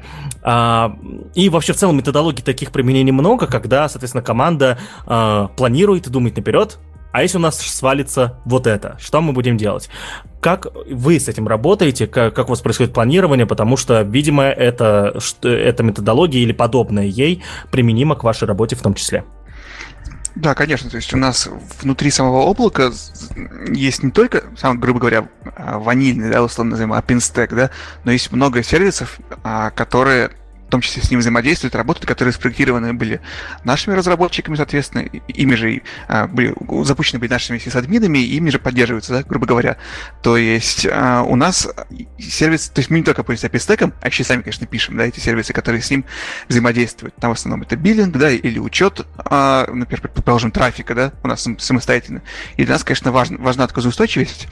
Насчет вот хаос инжиниринга, да, и вот хаос манки, я здесь, здесь не подскажу, просто я честно говоря, впервые таким понятием сталкиваюсь, да, с, именно с таким названием, но а, при проектировании любого сервиса мы, конечно, учитываем то, что он у нас может упасть, да, и при каких условиях он может упасть. И в целом мы пытаемся при проектировании понять, что он должен делать этот сервис. И поскольку мы все-таки проектируем микросервисной, да, ну, парадигме, не сказал что парадигме, ну да, пусть будет в микросервисной парадигме, то мы примерно четко представляем о том, а, что должен это делать сервис и какие задачи он выполняет, и при каких условиях он, грубо говоря, может упасть, и что нам нужно сделать, чтобы он работал. Вот то, о чем ты говорил, а, а именно, да, грубо говоря, когда мы делаем некую инф- инфраструктуру, да, потом то, кого-то, ну, что-то на ней запускаем, да, и а, смотрим, в какой момент она свалится и вообще перестанет работать. А здесь мы, если мы говорим про то же облако, да, скажем так, то это обычно решается на уровне, а, предположим, запуска нескольких виртуальных машин с каким-то нашим, предположим, софтом, да, и а, запуска балансировщика нагрузки, скажем так. То есть а, все запросы, которые делаются клиентами, делаются на балансировщик, а он проверяет состояние виртуальных машин, которые к нему подключены, видит, какие из них работают, какие не работают, или у каких есть там, предположим, проблемы, или которые уже, или те виртуальные машины, которые уже загружены, на которые нельзя пустить клиентов, и их распределяет. То есть, грубо говоря, такой принцип, он используется достаточно часто, да, многими нашими клиентами и, и нами, да, скажем так. И потому, а, вот если мы говорим про отказоустойчивость и про то, какой момент у нас сломается один из наших сервисов, то мы стараемся пользоваться таким подходом. Но не всегда, не везде. Чаще, скажем так, при самой разработке сервиса думать прям про то, вот какой момент он сломается, нужно, но скажем так, не постоянно об этом, да, скорее нужно думать о том, что должен делать этот сервис, как он должен работать и как сделать так, чтобы он был максимально функциональным. А затем уже в процессе эксплуатации, в процессе тестирования и в процессе настройки мы можем продумать, как его лучше нам задеплоить, что нам нужно для этого сделать. Предположим, вот внутренние сервисы компании, а, которые у нас используются, в, предположим, для биллинга да, наших клиентов, а, были, в какой-то момент были, были перенесены на Kubernetes. Да? То есть у нас есть свой внутренний класс, кластер, и мы в рамках этого кластера запускаем наш биллинг, и он там работает. Это было сделано для отказоустойчивости. Но это было не так, что мы сначала подумали, так, вот у нас есть Kubernetes, нам нужно на нем будет запустить что-нибудь, а вот запустим биллинг, и мы прямо вот делали что-то прям под кубер. Не совсем, это скорее проявлялось постепенно, по мере необходимости, да, мы переходили от более простых схем к более сложным, потому что у нас возрастали требования, возрастало количество клиентов, возрастала необходимость, например, от той же самой пресловутой отказоустойчивости, и потому, когда мы что-то проектируем, то то э, думать в первую очередь о том, как мы это задеплоим, да, и как это будет а работать, нужно не всегда. Скорее нужно думать о том, какую задачу мы решаем. Ну, это на самом деле такая, такой трюизм, да, конечно. Вот, но тем не менее он все актуален. То есть, в зависимости от того, какую решаем мы задачу, мы будем и придум- придумывать для нее э, те, те решения, которые позволят этой задаче максимально эффективно исполняться, максимально эффективно работать. Наверное, как-то так. Такой немного абстрактный ответ, но не знаю, как наверное, лучше его пояснить. Не-не-не, а, а, ответ прекрасный на самом деле, то есть, да, э, я, я прекрасно понимаю то, что а, а, разрабатывая подобный продукт, как Selectel, то есть ты в любом случае будешь работать с этими задачами, которые я писал, просто у всех разные свои методологии, которые они применяют, это, типа, ну, нормально, от этого никуда не денешься. А, вот, а, вот, Александр, я тебя предупредил, то, что будут появляться вопросы еще по этому, по, э, по, по ходу, да, потому что, ну вот, нам с Наташей, учитывая, что мы не работаем в облаках, да, ну, в смысле, это не разрабатываем облака, нам сложно как-то было придумать хороший вопрос заранее, и поэтому сейчас во время рассказа у меня, типа, возникает, а вот это что? Поэтому сейчас будет еще один такой вопрос, можешь меня с ним куда-нибудь послать, и, соответственно, если э, он, ну, как бы не, неправильный, нелогичный, но тем не менее.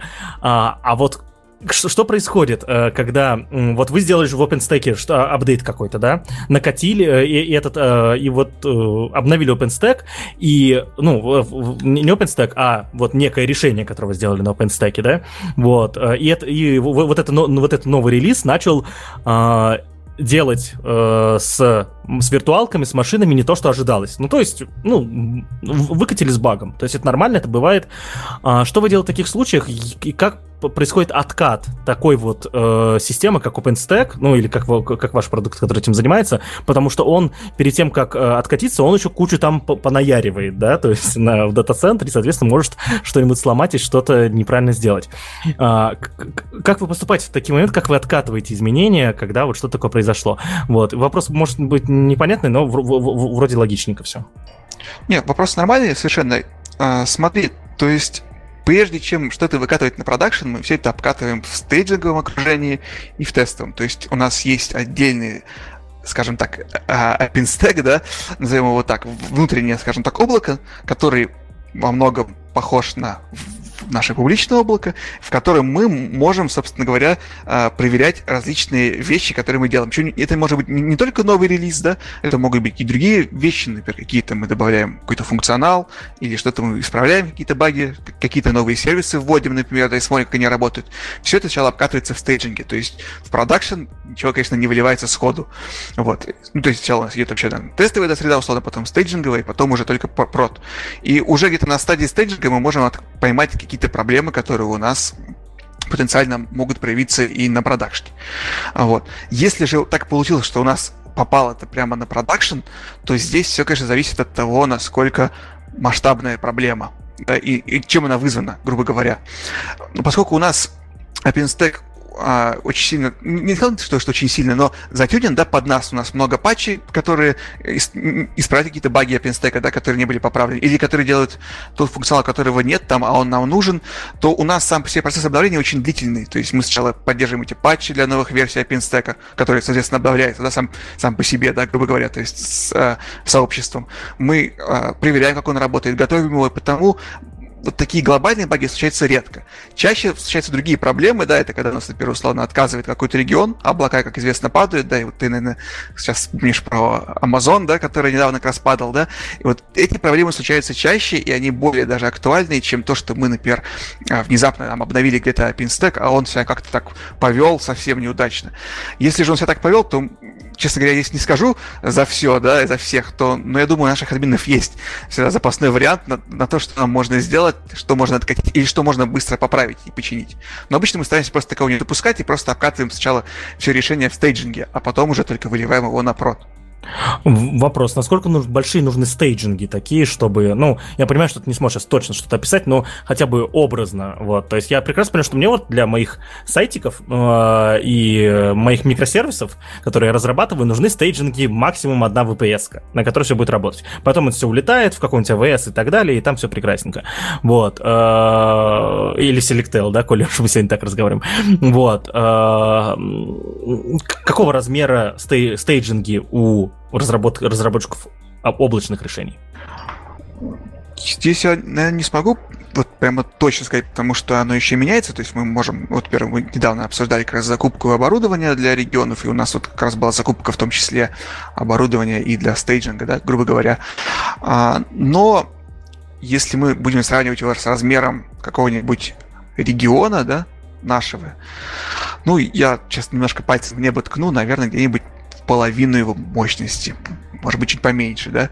Но этого будет вполне достаточно, чтобы проверить и понять а, вот те вещи, которые мы обновляем, те вещи, которые мы исправляем, как они работают. То есть здесь не, не обязательно, то есть если что-то тормозит, то оно будет тормозить в какой-то момент на не обязательно на огромном количестве виртуальных машин, да, грубо говоря, оно будет тормозить условно на каком-то определенном, определенном объеме, и мы и наши разработчики, админы, зная это, примерно планируют вот объем этого, а, размер этого а, стейджингового облака для того, чтобы суметь такие проблемы ухватывать, да, грубо говоря. Угу. Окей, в принципе, э, пока понятненько. И чтобы плавно перейти, наверное, а, к теме, к нашей новости, да, хочется спросить, вот ты, ты сказал, что случается проблема, когда отрубается регион. А, из-за чего это может происходить? То есть э, мы, я, меня здесь представляется два варианта. Первый это проблемы в дата-центре именно с коммуникацией, да, то есть там какие-то, вот он какого-то непонятного тира. А, и второе это вот как раз-таки э, некие ошибки в, в, в разработке эм, в разработке решения на OpenStack или, что, или каких-то вещей, которые рядом еще находятся. Ты говорил, что там еще много про продуктов рядом, которые могут а, что-то не так сделать и просто сделать так, что вот конкретный, конкретный регион уже недоступен. Вот. И перед тем, как ты это расскажешь, вопрос, что такое регионы в итоге, да? То есть как вы их разделяете и по какому принципу они работают? А, понял, все, да.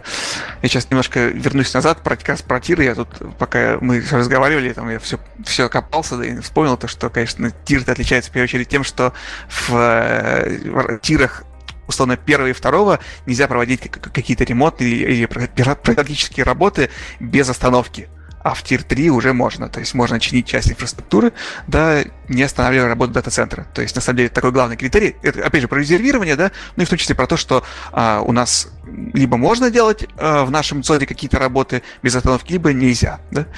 Вот, соответственно, это как бы такой момент важный, да. И то теперь... Есть... Ага.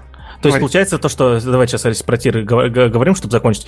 Получается то, что для современных публичных продуктов tier-1, tier-2 дата-центры не подходят в принципе, если, они, если у них нет еще других дата-центров и системы, которая может а, работать без какого-то из дата-центров. То есть, по сути, если вы хотите сейчас открывать дата-центр, он должен быть тир-3 минимум, иначе никто с вами работать не захочет, верно? Ну, да, близко к тому, конечно. Да. Все зависит от задач, опять же. У нас может быть сот, например, который мы открываем например, для своей компании, да, а, так называемый on-premises, да, и здесь там вообще нет, например, необходимости в тир 3, потому что она не публичная. Но если мы говорим именно про публичные сервисы, которые предполагают высокую отказоустойчивость и высокую доступность, да, и там какой-то условный, там, предположим, SLA, да, который вы должны выполнять перед клиентами, да, то, конечно, да, это, скорее всего, tier 3. Потому что tier, потому что tier 3, он, а, еще есть tier 4, да, там, который, а, вообще-то, максимальный уровень, но он достаточно дорогой, и он как раз вот используется чаще в всяких а, цодах крупных компаний, да, когда они об этом озабочены, например, те же банки, да, вполне могут ставить цоды tier 4, да. Но в основном публичный облака, да, все такие истории, это, скорее всего, tier 3, чаще всего. Что такое SLA? Прости, пожалуйста, и перейдем к вопросу. Да, это Service Level of Agreement, да, Service Level Agreement, то есть это а, условия, на которых мы оказываем сервис и на которых мы гарантируем доступность. То есть мы говорим то, что наш сервис будет доступен столько-то там часов, столько-то дней в году. И если у нас он был недоступен предположим, предположим, один стандартный SLA, да, это, там, предположим, 99,5, да, а, скажем так.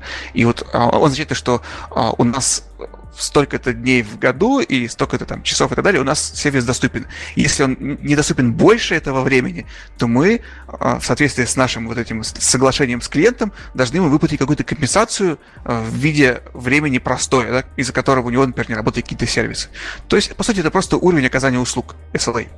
Угу, то есть, спасибо. То, да, то, как бы говоря, грубо говоря, гарантируем мы, а, на каком уровне мы гарантируем работоспособность его инфраструктуры. Так вот, возвращаясь к вопросу, что чаще падает, да, у нас в регионах, да, грубо... Да, я опять же поясняю, что такое регион. Регион — это а, по сути, это как бы а, отдельная OpenStack, да, отдельная облачная платформа, которая отделена от остальных регионов, остальных облачных платформ а, на уровне вообще всего, на уровне, например, самого дата-центра, предположим, да, у нас может быть географически разные регионы, да, Москва, предположим, Петербург, да, либо это отделено стойками, да, грубо говоря, совсем, то есть а, а, разные стойки, да, абсолютно, то есть которые друг, друг друга вообще никак не связаны, не зависят, да. Либо они могут быть отделены, например, не регионом, а дата-центрами. У нас есть несколько, предположим, дата-центров в а, Санкт-Петербурге, и у нас часть находится регионов в одном дата-центре, часть в другом, да, и, соответственно, у нас будет все разные регионы, то все как бы разный OpenStack на самом деле. То есть кажется, что облачная платформа, она вся единая, а на самом деле это целый набор облачных платформ внутри, которые друг от друга максимально изолированы. Это как раз сделано для того, чтобы если вдруг у нас падает один регион, и на самом деле, а, опять же, часть падения, да, к тому же самому АВС, да, у них сделано, как и у многих других провайдеров, точно так же. То есть регион это всегда отдельное выделенное, там, грубо говоря, облако, да. Вот. А, то есть это сделано для того, чтобы у нас при падении одного из регионов другие регионы не упали бы. Потому что если бы у нас была бы одна связанная система, да, и у нас было бы одно общее некое облако, да, то при падении какого-то одного, одной части его могли бы упасть и другие, или оно могло бы их задеть. А благодаря тому, что у нас все разделено по регионам, географической доступности, либо там по дата-центрам, да, то мы можем позволить себе говорить про то, что у нас, например, упал какой-то один конкретный регион, а другие работают, и ничего страшного с ними не случилось. А, далее, опять же, переходя от региона к тому, что чаще падает. На самом деле, а, разные, могут быть совершенно разные причины.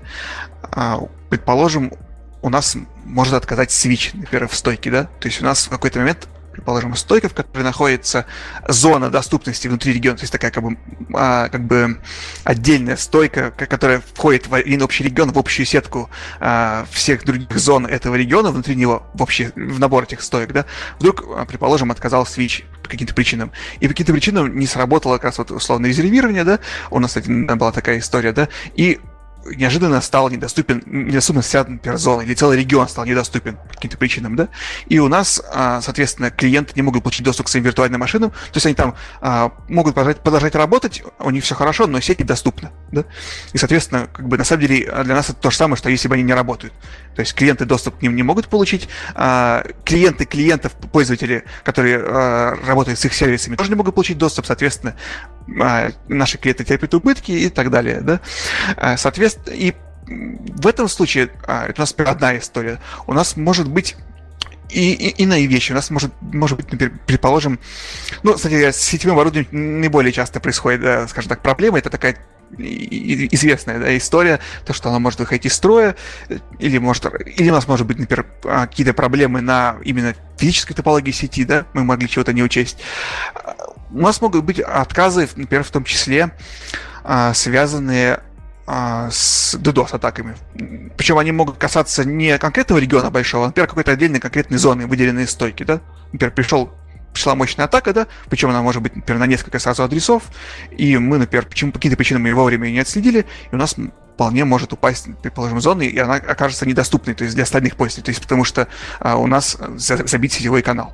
Ну и как бы, опять же, если сводить это все к одному общему знаменателю, это, конечно, в первую очередь проблема на сетью. Не сколько с самим OpenStack, да, с его какими-то багами или проблемами, да, а скорее именно с тем, что у нас а, про, проблемы с сетью. Но, например, у нас может упасть а, железный хост, на котором запущены виртуальные машины, и по каким-то причинам он, например, не успел смигрироваться. У нас, например, кончилось место, или вдруг там резервный хост каким-то причинам у нас, который был отказ для того, чтобы заменить вот этот упавший хост в случае его отказа, по каким-то причинам нам не удалось его запустить, тогда да, тогда у нас, получается, упал, uh, уже, упала уже не сеть, а сам железный хост. Но в целом, в первую очередь, это, конечно, сетевые проблемы, потом проблемы с железом, и, наверное, уже где-то на третьем уровне проблемы с самим софтом, проблемы с самим, самой платформой. Угу. Вопрос, ты говорил про DDoS-атаки. DDoSит прямо э, как-то вот, вот сейчас я задам мега тупой вопрос. А как-то кто-то может дедосить именно Selectel или дедосит ваших клиентов, и из-за этого на, стой, на стойках и на конкретных машинах происходят проблемы? Чаще, конечно, а, дедосит именно клиентов, естественно, потому что сам по себе, ну, во-первых, Selectel ранить очень трудно, да, на самом деле. Вот. Чаще дедосит именно клиентов. У нас есть, скажем так, в таком случае, если мы вдруг прилетает какой-то особенно мощный DDoS, и мы чувствуем, что у нас а, вдруг резко а, повысилась утилизация сети и вдруг начали ставить другие клиенты, мы просто а, вынуждены отправить такой IP, на который дедосит в бан. Соответственно, у клиента, конечно, который дедосит будет недоступность, но другие клиенты, другие клиенты не пострадают.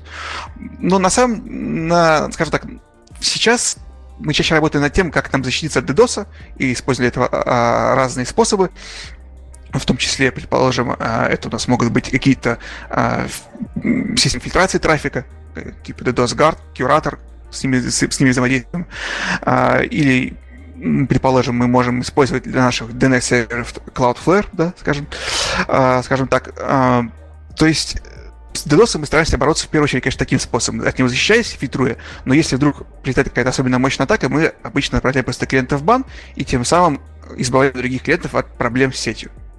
То есть сам селектал доносит редко, чаще клиентов, конечно.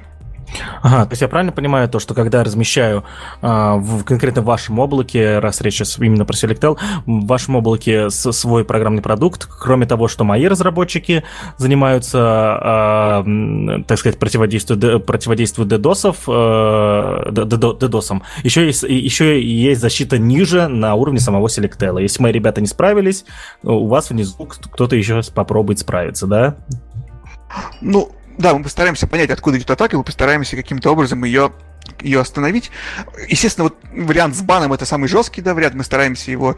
Э, он вообще как бы работает автоматически, но мы пытаемся, в случае, если мы понимаем, что, например, DOS скочился, мы, конечно, вытащим из, из такой IP из бана и а, вернем а, то есть, скажем так, клиент продолжит работать дальше, как ни в чем не бывало, да.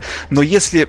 Э, плюс, кроме этого, у нас есть а, партнеры, которые предоставляют защиту а, самой сети от а, DDoS-атак. То есть они предоставляют защищенный IP. И а, если а, такой клиент у нас покупает защиту от DDoS, точнее у наших партнеров, да, то он получает такой защищенный IP. Весь трафик, который приходит на этот защищенный IP, фильтруется системой как раз наших партнеров да, от DDoS, и на самому клиенту приходит уже очищенный трафик от а, от того же DDoS, и он уже не почувствует этой проблемы.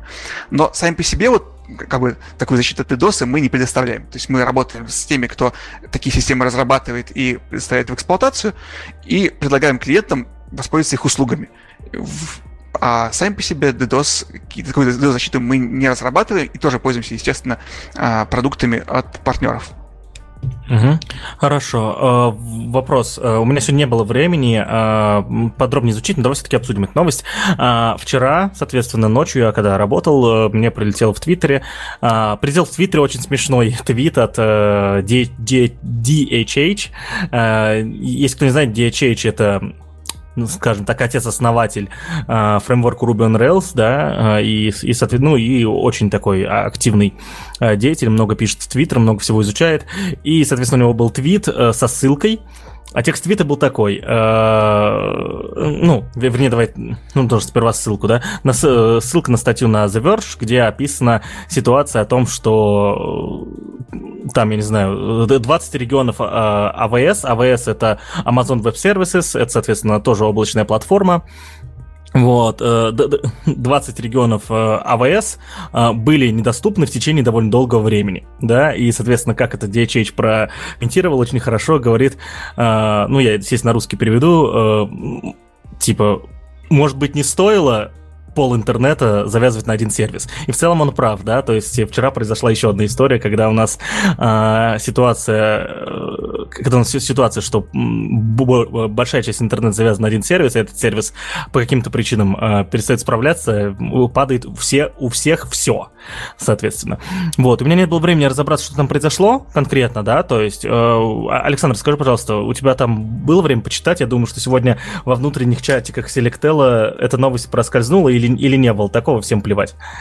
Пардон, я, я пардон, пардон. А, мы обсуждали эту историю, но глубоко не погружались в контекст. Насколько мне известно из того, что я прочитал про аварию, то есть я, честно, не, не понял, по 20 регионов, там упал один регион, просто он был один из самых первых и таких наиболее плотно, плотно как, как раз на котором сидит пол интернета, да, условно говоря. Там были проблемы, связанные с одним из сервисов Амазона, а, который называется Kinesis. Он занимается тем, что распределяет потоки данных, и поскольку Amazon, который предлагает огромное количество сервисов своим пользователям, сами ими пользуются и строят свою инфраструктуру, в том числе на своих же собственных серверах, вот когда упал Kinesis, а, им пользу... данными оттуда пользовался CloudWatch, а, это их система мониторинга. Соответственно, упал в свою очередь CloudWatch.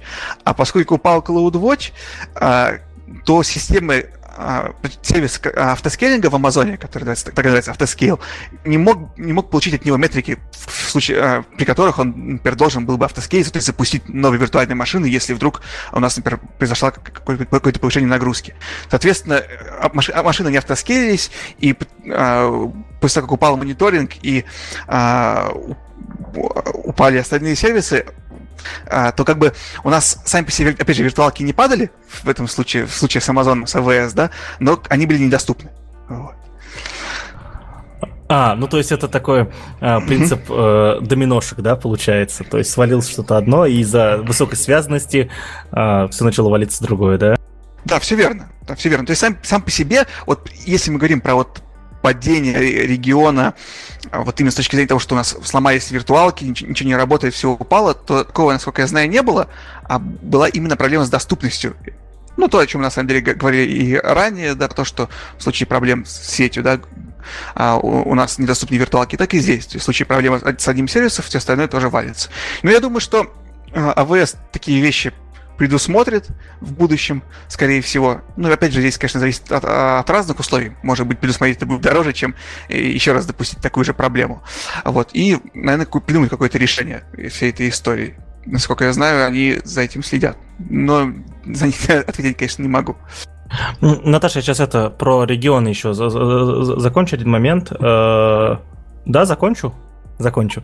Вот. Э, про, про регионы, тут вот в статье, которую я тебе тоже, Александр, скидывал, э, на The Verge было, соответственно, написано, э, что в, в имейле в Reverge Amazon э, пояснил, что э, эта проблема э, affected, affected, ну, вы поняли, э, как по-русски-то сказать-то?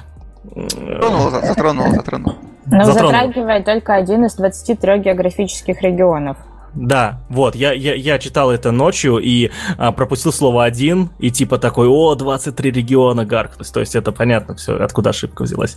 Или Но я просто и... не знаю английский, все хорошо. Угу. Ну и, собственно, заметили это просто потому, что действительно очень крупные компании были на, собственно, на этих серверах, там типа Pokemon Go, вот, всякие там типа праймы, ринг, Лига Легенд и другие всякие истории, они вот как раз тоже этот момент заметили. Это был, по сути, один из немногих моментов, который вот случился в истории Amazon, причем у них это первый крупный сбой с 2017 года, то есть три года у них ничего не падало, а тут вот на тебе. При том, что, допустим, в Slack не упал, Apple не упал, Netflix не упал, и вот только вот э, есть э, ряд некоторых компаний. А вот тут знаешь, какой вопрос у меня например, возник. А, а это проблема Амазона в том, что они все на себе завязали, или это проблема компании, что они выбрали Амазон? Тут я представил ситуацию, ты играешь такой в лалку, да, и у тебя там это рашишь кого-то, и тут раз и все грохнулось. Я представляю, сколько, а, сколько было криков по всему миру, а, вспоминается цитата из Звездных войн, а, Новая надежда, когда Оби-Ван Кеноби э, там сказал, я услышал миллионы голосов, которые вскрикнули одновременно и потом затихли, да? Вот это вот произошло где-то вчера, я подозреваю. Ладно, а... Не смешно, у геймеров трагедия, между прочим, была. Вот.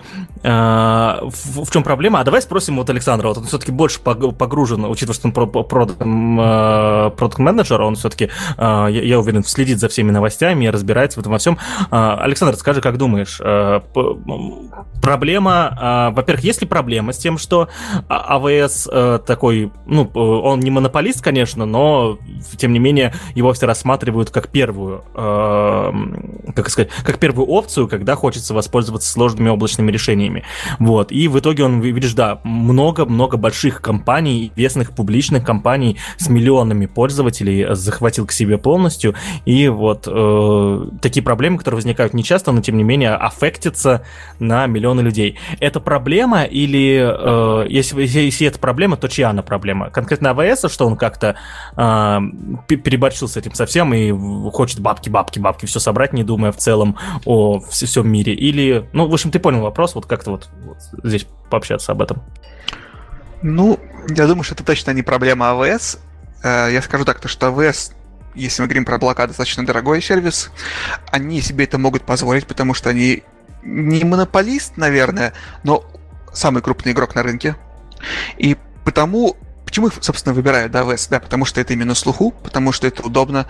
У них наибольшее количество сервисов облачных, а у них они весьма продуманы, очень большой функционал, и, соответственно, конечно же, бренд, да, они одни из первых, да, на этом рынке вот этих публичных гиперскейлеров, да, как это, больших публичных облаков, да. Но проблема здесь, конечно, не в АВС, а в том, что делать ставку только на одно облако, это всегда определенный риск. Во многих случаях либо делать ставку только на один регион, да, в облаке, если мы скажем чуть более, чуть, чуть более э, просто, да, это всегда определенный риск, потому что облака, как известно, падают, вообще падает на самом деле все, да, в мире, падают и не облака, и железные серверы, и остальные другие Остальные вещи, на которых мы запускаем какие-то приложения, да, в интернете, хостинги, все что, все что угодно, в общем, падает почти все, да. И потому делать ставку только на какой-то один продукт на один регион, не думая от, об отказоустойчивости, даже то, что не думая, а ну, не рассматривая этот вариант, потому что АВС, кажется, что позаботился, это всегда немного опрометчиво. Это решается, конечно, на уровне, на уровне самого бизнеса, который запускает а, свой сервис в таком облаке. То есть, если бизнесу нормально, да, какой-то определенный период простое, и он понимает, что это дешевле, чем, например, а, клонировать, да, инфраструктуру какому другом, у какого-то другого облачного провайдера, то да, это определенный такой осознанный выбор, ну и нормально, чего и нет, да, то есть нам просто так дешевле. Даже если у нас будет простое, это все равно дешевле, чем держать там инфраструктуру. Это такое осознанное, хорошее решение, да. Если же бизнес очень важен и критичен даунтайм, а когда у нас не работает, да, по каким-то причинам, неважно, каким наш сервис, а это чаще всего актуально, да, потому что когда у нас не работает сервис, он не приносит денег, то всегда правильно и всегда хорошо думать о том, какой у нас есть резервный вариант, куда нам можно откатиться, да, в случае, если у нас какие-то проблемы.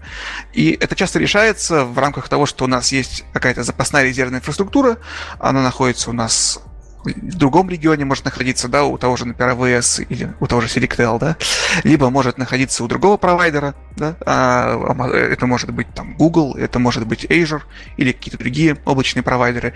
И в случае каких-то проблем мы всегда можем этой инфраструктурой воспользоваться, либо мы можем ее очень быстро развернуть и а, быстро ее подготовить для наших клиентов.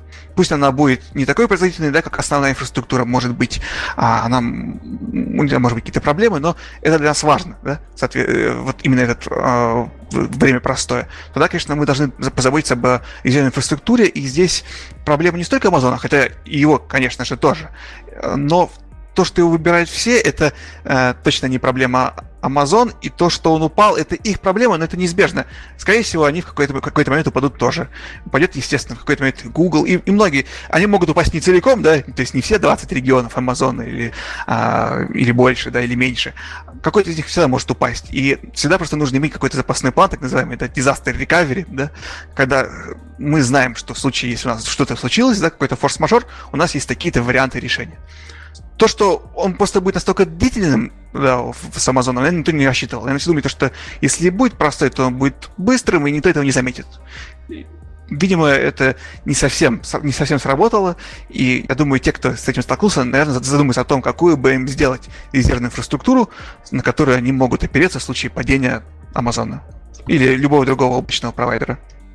А я правильно понимаю, а, что тот факт, что Amazon, а, Selectel, да, Google Cloud и все-все-все остальные а, начали поддерживать Kubernetes как такой, я не знаю, очень классный интерфейс, да, для управления своим облаком, вот, тот, тот, тот факт, что они все начали поддерживать фактически один и тот же интерфейс, говорит о том, что клонировать свое облако стало проще и гораздо легче, чем это было, допустим, до этого момента, когда в, в каждом отдельном сервисе приходилось как-то, э, я не знаю, делать собственные настройки и, по сути, поддерживать две инфраструктуры, а две структуры, да, две, два решения. А сейчас ты можешь, э, чисто технически можно сделать одно же решение, которое клонировать на другое облако. Или я все не так понимаю?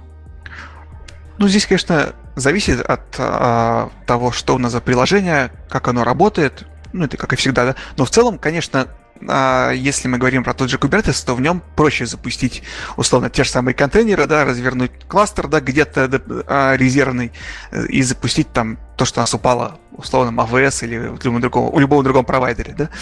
А, другое дело, что, конечно, Кубер предполагает некий оверхед, да, он такой сам по себе прожорливый, плюс там те сервисы, которые используются, они тоже а, едят процессорные ресурсы, соответственно, стоят дороже, но если мы будем говорить совсем грубо, да, и это такой прям абстрактный пример, то да, конечно, с кубером какие-то вещи делать проще. Опять же, нам нужно, чтобы у нас было заточено, чтобы мы, мы сами заточились под кубер, чтобы мы на него перешли, а, чтобы мы знали, как с ним работать, чего от него ждать.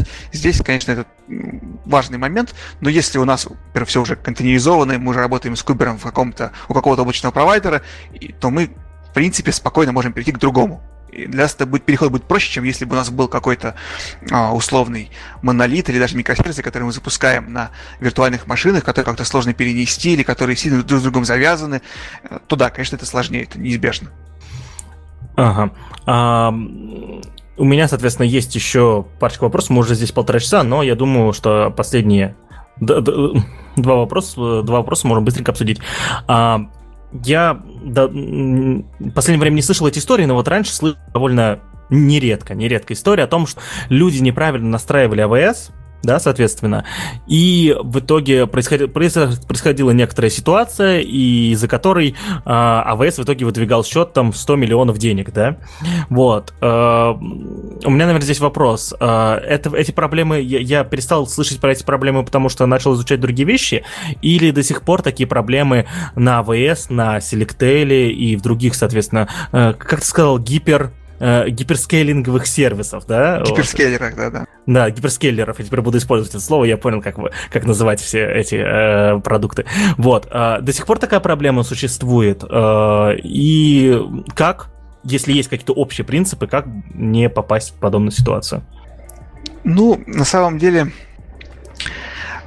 э, для того, чтобы избежать таких историй, самое лучшее, что можно сделать, это настроить оповещение о том, что при достижении какого-то а, количества денег на балансе нам приходило бы уведомление. Такой, кстати, есть Selectel, да, то есть если у нас вдруг а, количество денег на балансе... Да-да, нужно, кстати, сделать небольшую ремарку, да, а, в облаках наиболее частый способ а, оплаты — это так называемый pay as you go, то есть оплата за потребленные ресурсы. То есть мы платим не за какие-то заранее предоплаченные ресурсы, там, за 100 ядер, 200 гигабайт памяти, а платим ровно столько, сколько мы потребили. То есть у нас было условно запущено 30 ядер, мы за них и заплатим да, в течение месяца или в течение часа.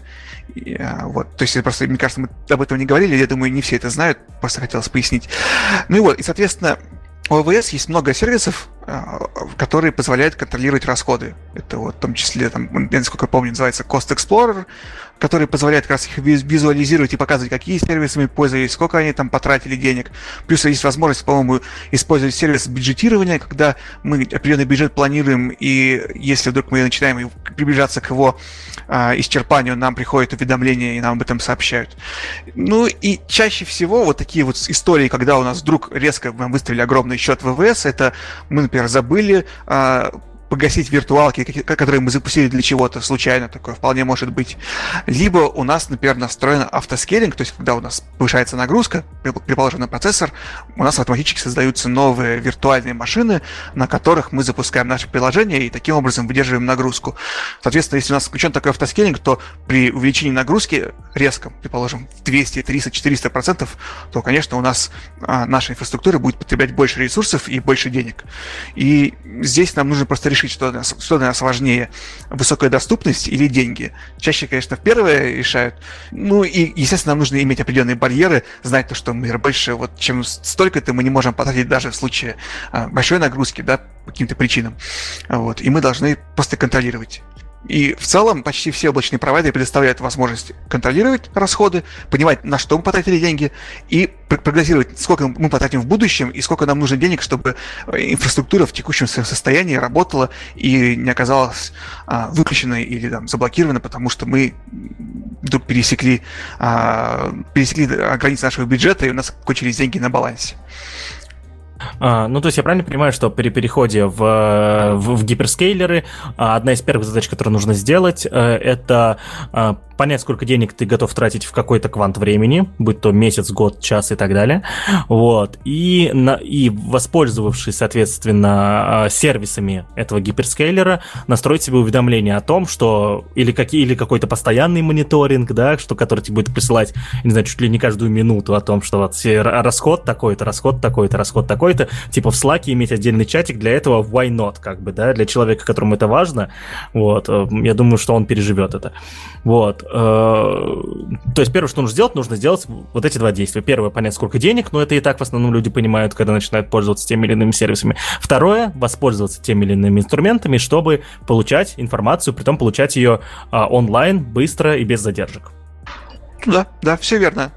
Ну, это вообще, на самом деле, применимо к любым сервисам, которые берут деньги за какие-то услуги. Просто в случае с облаками это не некий фикс, да, подписки, которые мы можем контролировать и знаем, что у нас, например, там, условно, первого числа снимется 300 рублей, да, а здесь оно, конечно, немножко такое а, моментальное, да, то есть у нас за один час нагрузка может резко вырасти и резко начать больше есть денег, да, но в целом все верно. То есть, конечно, нужно иметь мониторинг. Нет необходимости на каждый час получать там данные, да, о том, сколько у нас стало а, есть наша инфраструктура, сколько мы денег тратим. Потому что, наверное, таким уведомлением относишься со временем все спокойнее и спокойнее и забываешь. Но в случае каких-то определенных критических значений, когда вдруг резко у нас стало больше потреблять облако по каким-то причинам и вдруг стало резко больше тратиться денег, то мы, конечно, должны иметь на этот случай определенный мониторинг и какое-то уведомление о том, что у нас почему-то резко поднялась нагрузка. Это на самом деле не только э, с целью контроля денег, а с целью вообще а, контроля доступности сервиса и его работы. Если вдруг резко повысилась процессорная нагрузка, что случилось? Или если вдруг резко повысились, а, например, а, то есть потребление, предположим, памяти или же, например, сетевая нагрузка, то, мы тоже должны понять, в чем проблема. Это просто клиенты пришли, или, например, вдруг нас кто-то дедосит, да, предположим, или у нас вдруг попало какое-то вредоносное ПО, которое запустилось у нас. То есть все это на самом деле говорит, должно как бы помогать нам контролировать бюджет и контролировать наш сервис. То есть мониторинг решает и ту, и другую задачу. Угу. А, хорошо, с, с этим вопросом примерно разобрались. И у меня последний вопрос еще есть. А, хочу GPU, допустим, не для того, чтобы майнить, да, майнить в, в, в облачных гиперскейлерах, я думаю, это точно невыгодная история. Вот. А, хочу GPU, допустим, у меня машин learning, или, я не знаю, я хочу рендерить видео на серверах, это тоже, насколько я знаю, кейсы рабочие. А, насколько сейчас а, я вот, чтобы не ковыряться в этих в прайс-листах и так далее, Вот. А, насколько это дорого сейчас и а, какие отдельные а, сказать, а, инструменты задачи есть у, у команд, которые работают в Selectel, у разных команд, видимо, начиная от дата-центров, а, там, за, заканчивая твоей командой, чтобы поддерживать отдельно инфраструктуру GPU? То есть есть ли какие-то отдельные там приколюхи, которые, вот, о которых хочется рассказать? Я бы не сказал то, что э, история с GPU это совсем отдельный случай. На самом деле это такие же а, виртуальные машины. Здесь, наверное, нужно сделать небольшое пояснение. А, то есть GPU, они устанавливаются в железные серверы. Обычно их количество может быть разным, зависит от того, что у нас за, за, за железный сервер. А у нас в среднем это 4. То есть, условно, 4 GPU можно поставить в один железный сервер. Мы это устройство GPU просто пробрасываем в саму виртуальную машину, как прям физическое устройство, и клиент имеет к нему полный доступ. То есть, для того, чтобы просто тебе поднять инфраструктуру э, или просто обычную виртуальную машину на GPU, тебе нужно выбрать соответствующую конфигурацию, нашей панели управления в Selectel. И это, кстати, применимо к другим облачным провайдерам. И создать такую виртуальную машину, и у тебя такая видеокарта, такой GPU появится а, в списке доступных устройств. По поводу цены, все зависит, конечно, от моделей. Есть разные модели, есть разные вообще типы GPU. Например, предположим, а, какие-нибудь Теслы, это в первую очередь про машин learning. Э, кое-кто предлагает, например, а, игровые видеокарты типа 1080 а, такого high-end да, уровня не только для машинного обучения, но и для игр, да, или для, для разработки игр, это тоже частый кейс. Потому все зависит, конечно, от модели. Если мы говорим, например, про про нас, вот мы а, запускаем в нашем новом регионе Теслы, и они Тесла это такая, наверное, еще поясню, такая, такой ГПУ, да, у NVIDIA, который заточен именно под машинное обучение, под обучение нейронных сетей, и он, скажем так, я бы сказал, что это даже не GPU, да, в таком классическом понимании, потому что с теми же играми он работает не очень хорошо, да, по сравнению с э, игровыми видеокартами, скажем так. Ну, так вот, такой, э, такая вот услуга с виртуальной машины с GPU с Tesla T4 будет у нас стоить, например, 40 рублей в час. То есть можно примерно прикинуть, сколько это будет в месяц. А если же мы говорим про другие регионы, то а, там есть видеокарты уровня чуть а, ну, так сказать, игрового уровня, они подешевле. Это 9 рублей в час. У Амазона, у Гугла есть прям целая линейка тех же Tesla, да, их много самых разных. Но стоят они примерно так же, если мы говорим про ту же самую модель, мы используем Tesla, Tesla T4.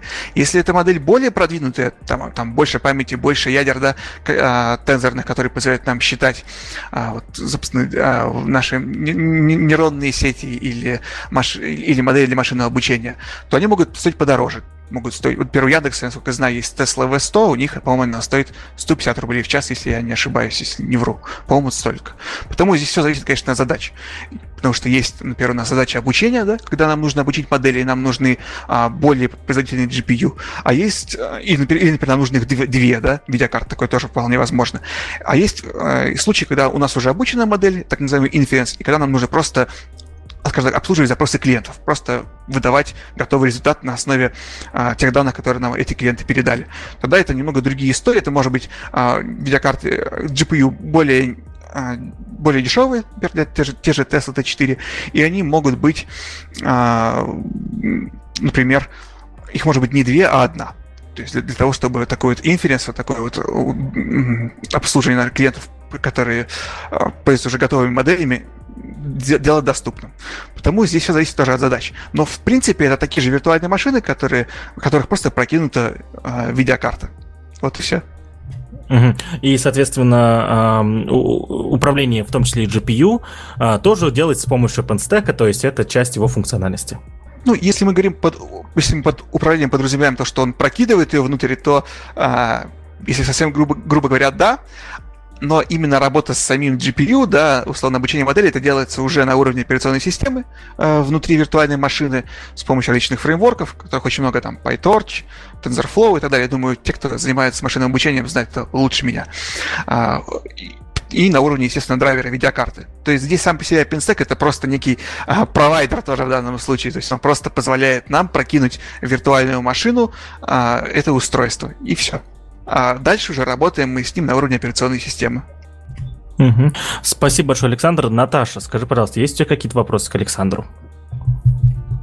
Я что-то прям так вас заслушалась сегодня. Я в этом тоже нифига ни, ничего не шарю, но при этом, э, Саша, спасибо тебе огромное за то, что ты это все так очень подробно и клево рассказал, потому что было действительно интересно. Пожалуйста, очень приятно слышать. Да, э, спасибо большое, Александр. Э, в конце, думаю, мы нашим гостям представляем слово. Можешь быстренько что-нибудь пропиарить, и там парочку ссылок закинуть, объяснить, о чем эти ссылочки и так далее. О, смотрите, на самом... Э, мы сейчас предлагаем тем, кто хочет попробовать облако и хочет поработать с ним и с облачной платформой, например, запустить свой какой-то проект, э, например, Pet Project, либо, например, хочет перенести какое-то свое приложение, которое уже работает где-то в продакшне, что-то делает, сайт это может быть, или какой-то веб-сервис, неважно, мы предоставляем гранты в 3000 рублей. Если у вас интересный проект, даже если он не очень интересный, да, мы готовы предоставить вам стартовые средства, чтобы вы попробовали поработать с нашей инфраструктурой, оценили ее удобство и качество, и в какой-то момент решили, что с нами вам лучше, чем без нас, и продолжили, продолжили бы работать. Потому а, вот той ссылки, которую ты говорил, да, которая позволяет получить там через техподдержку а, эти бонусы, на самом деле будет мой телеграм, можно мне писать, и после небольшого разговора, да, и небольшого выяснения ваших потребностей и, и, например, того, что у вас за проект, я вам спокойно числю эти бонусы, и можно будет попробовать поработать с облаком. Ну, естественно, э, спамить нельзя, оно э, понятно, майнить тоже не надо. Давайте что-нибудь делать интересное, качественное, классное, а мы вам с этим поможем. И не только вот этими 3000 рублями, но и, и в дальнейшем. Если вы делаете классный, крутой продукт, мы всегда готовы пообщаться и всегда готовы вас поддержать в любом случае. Спасибо. Это очень круто. Это прям кайф.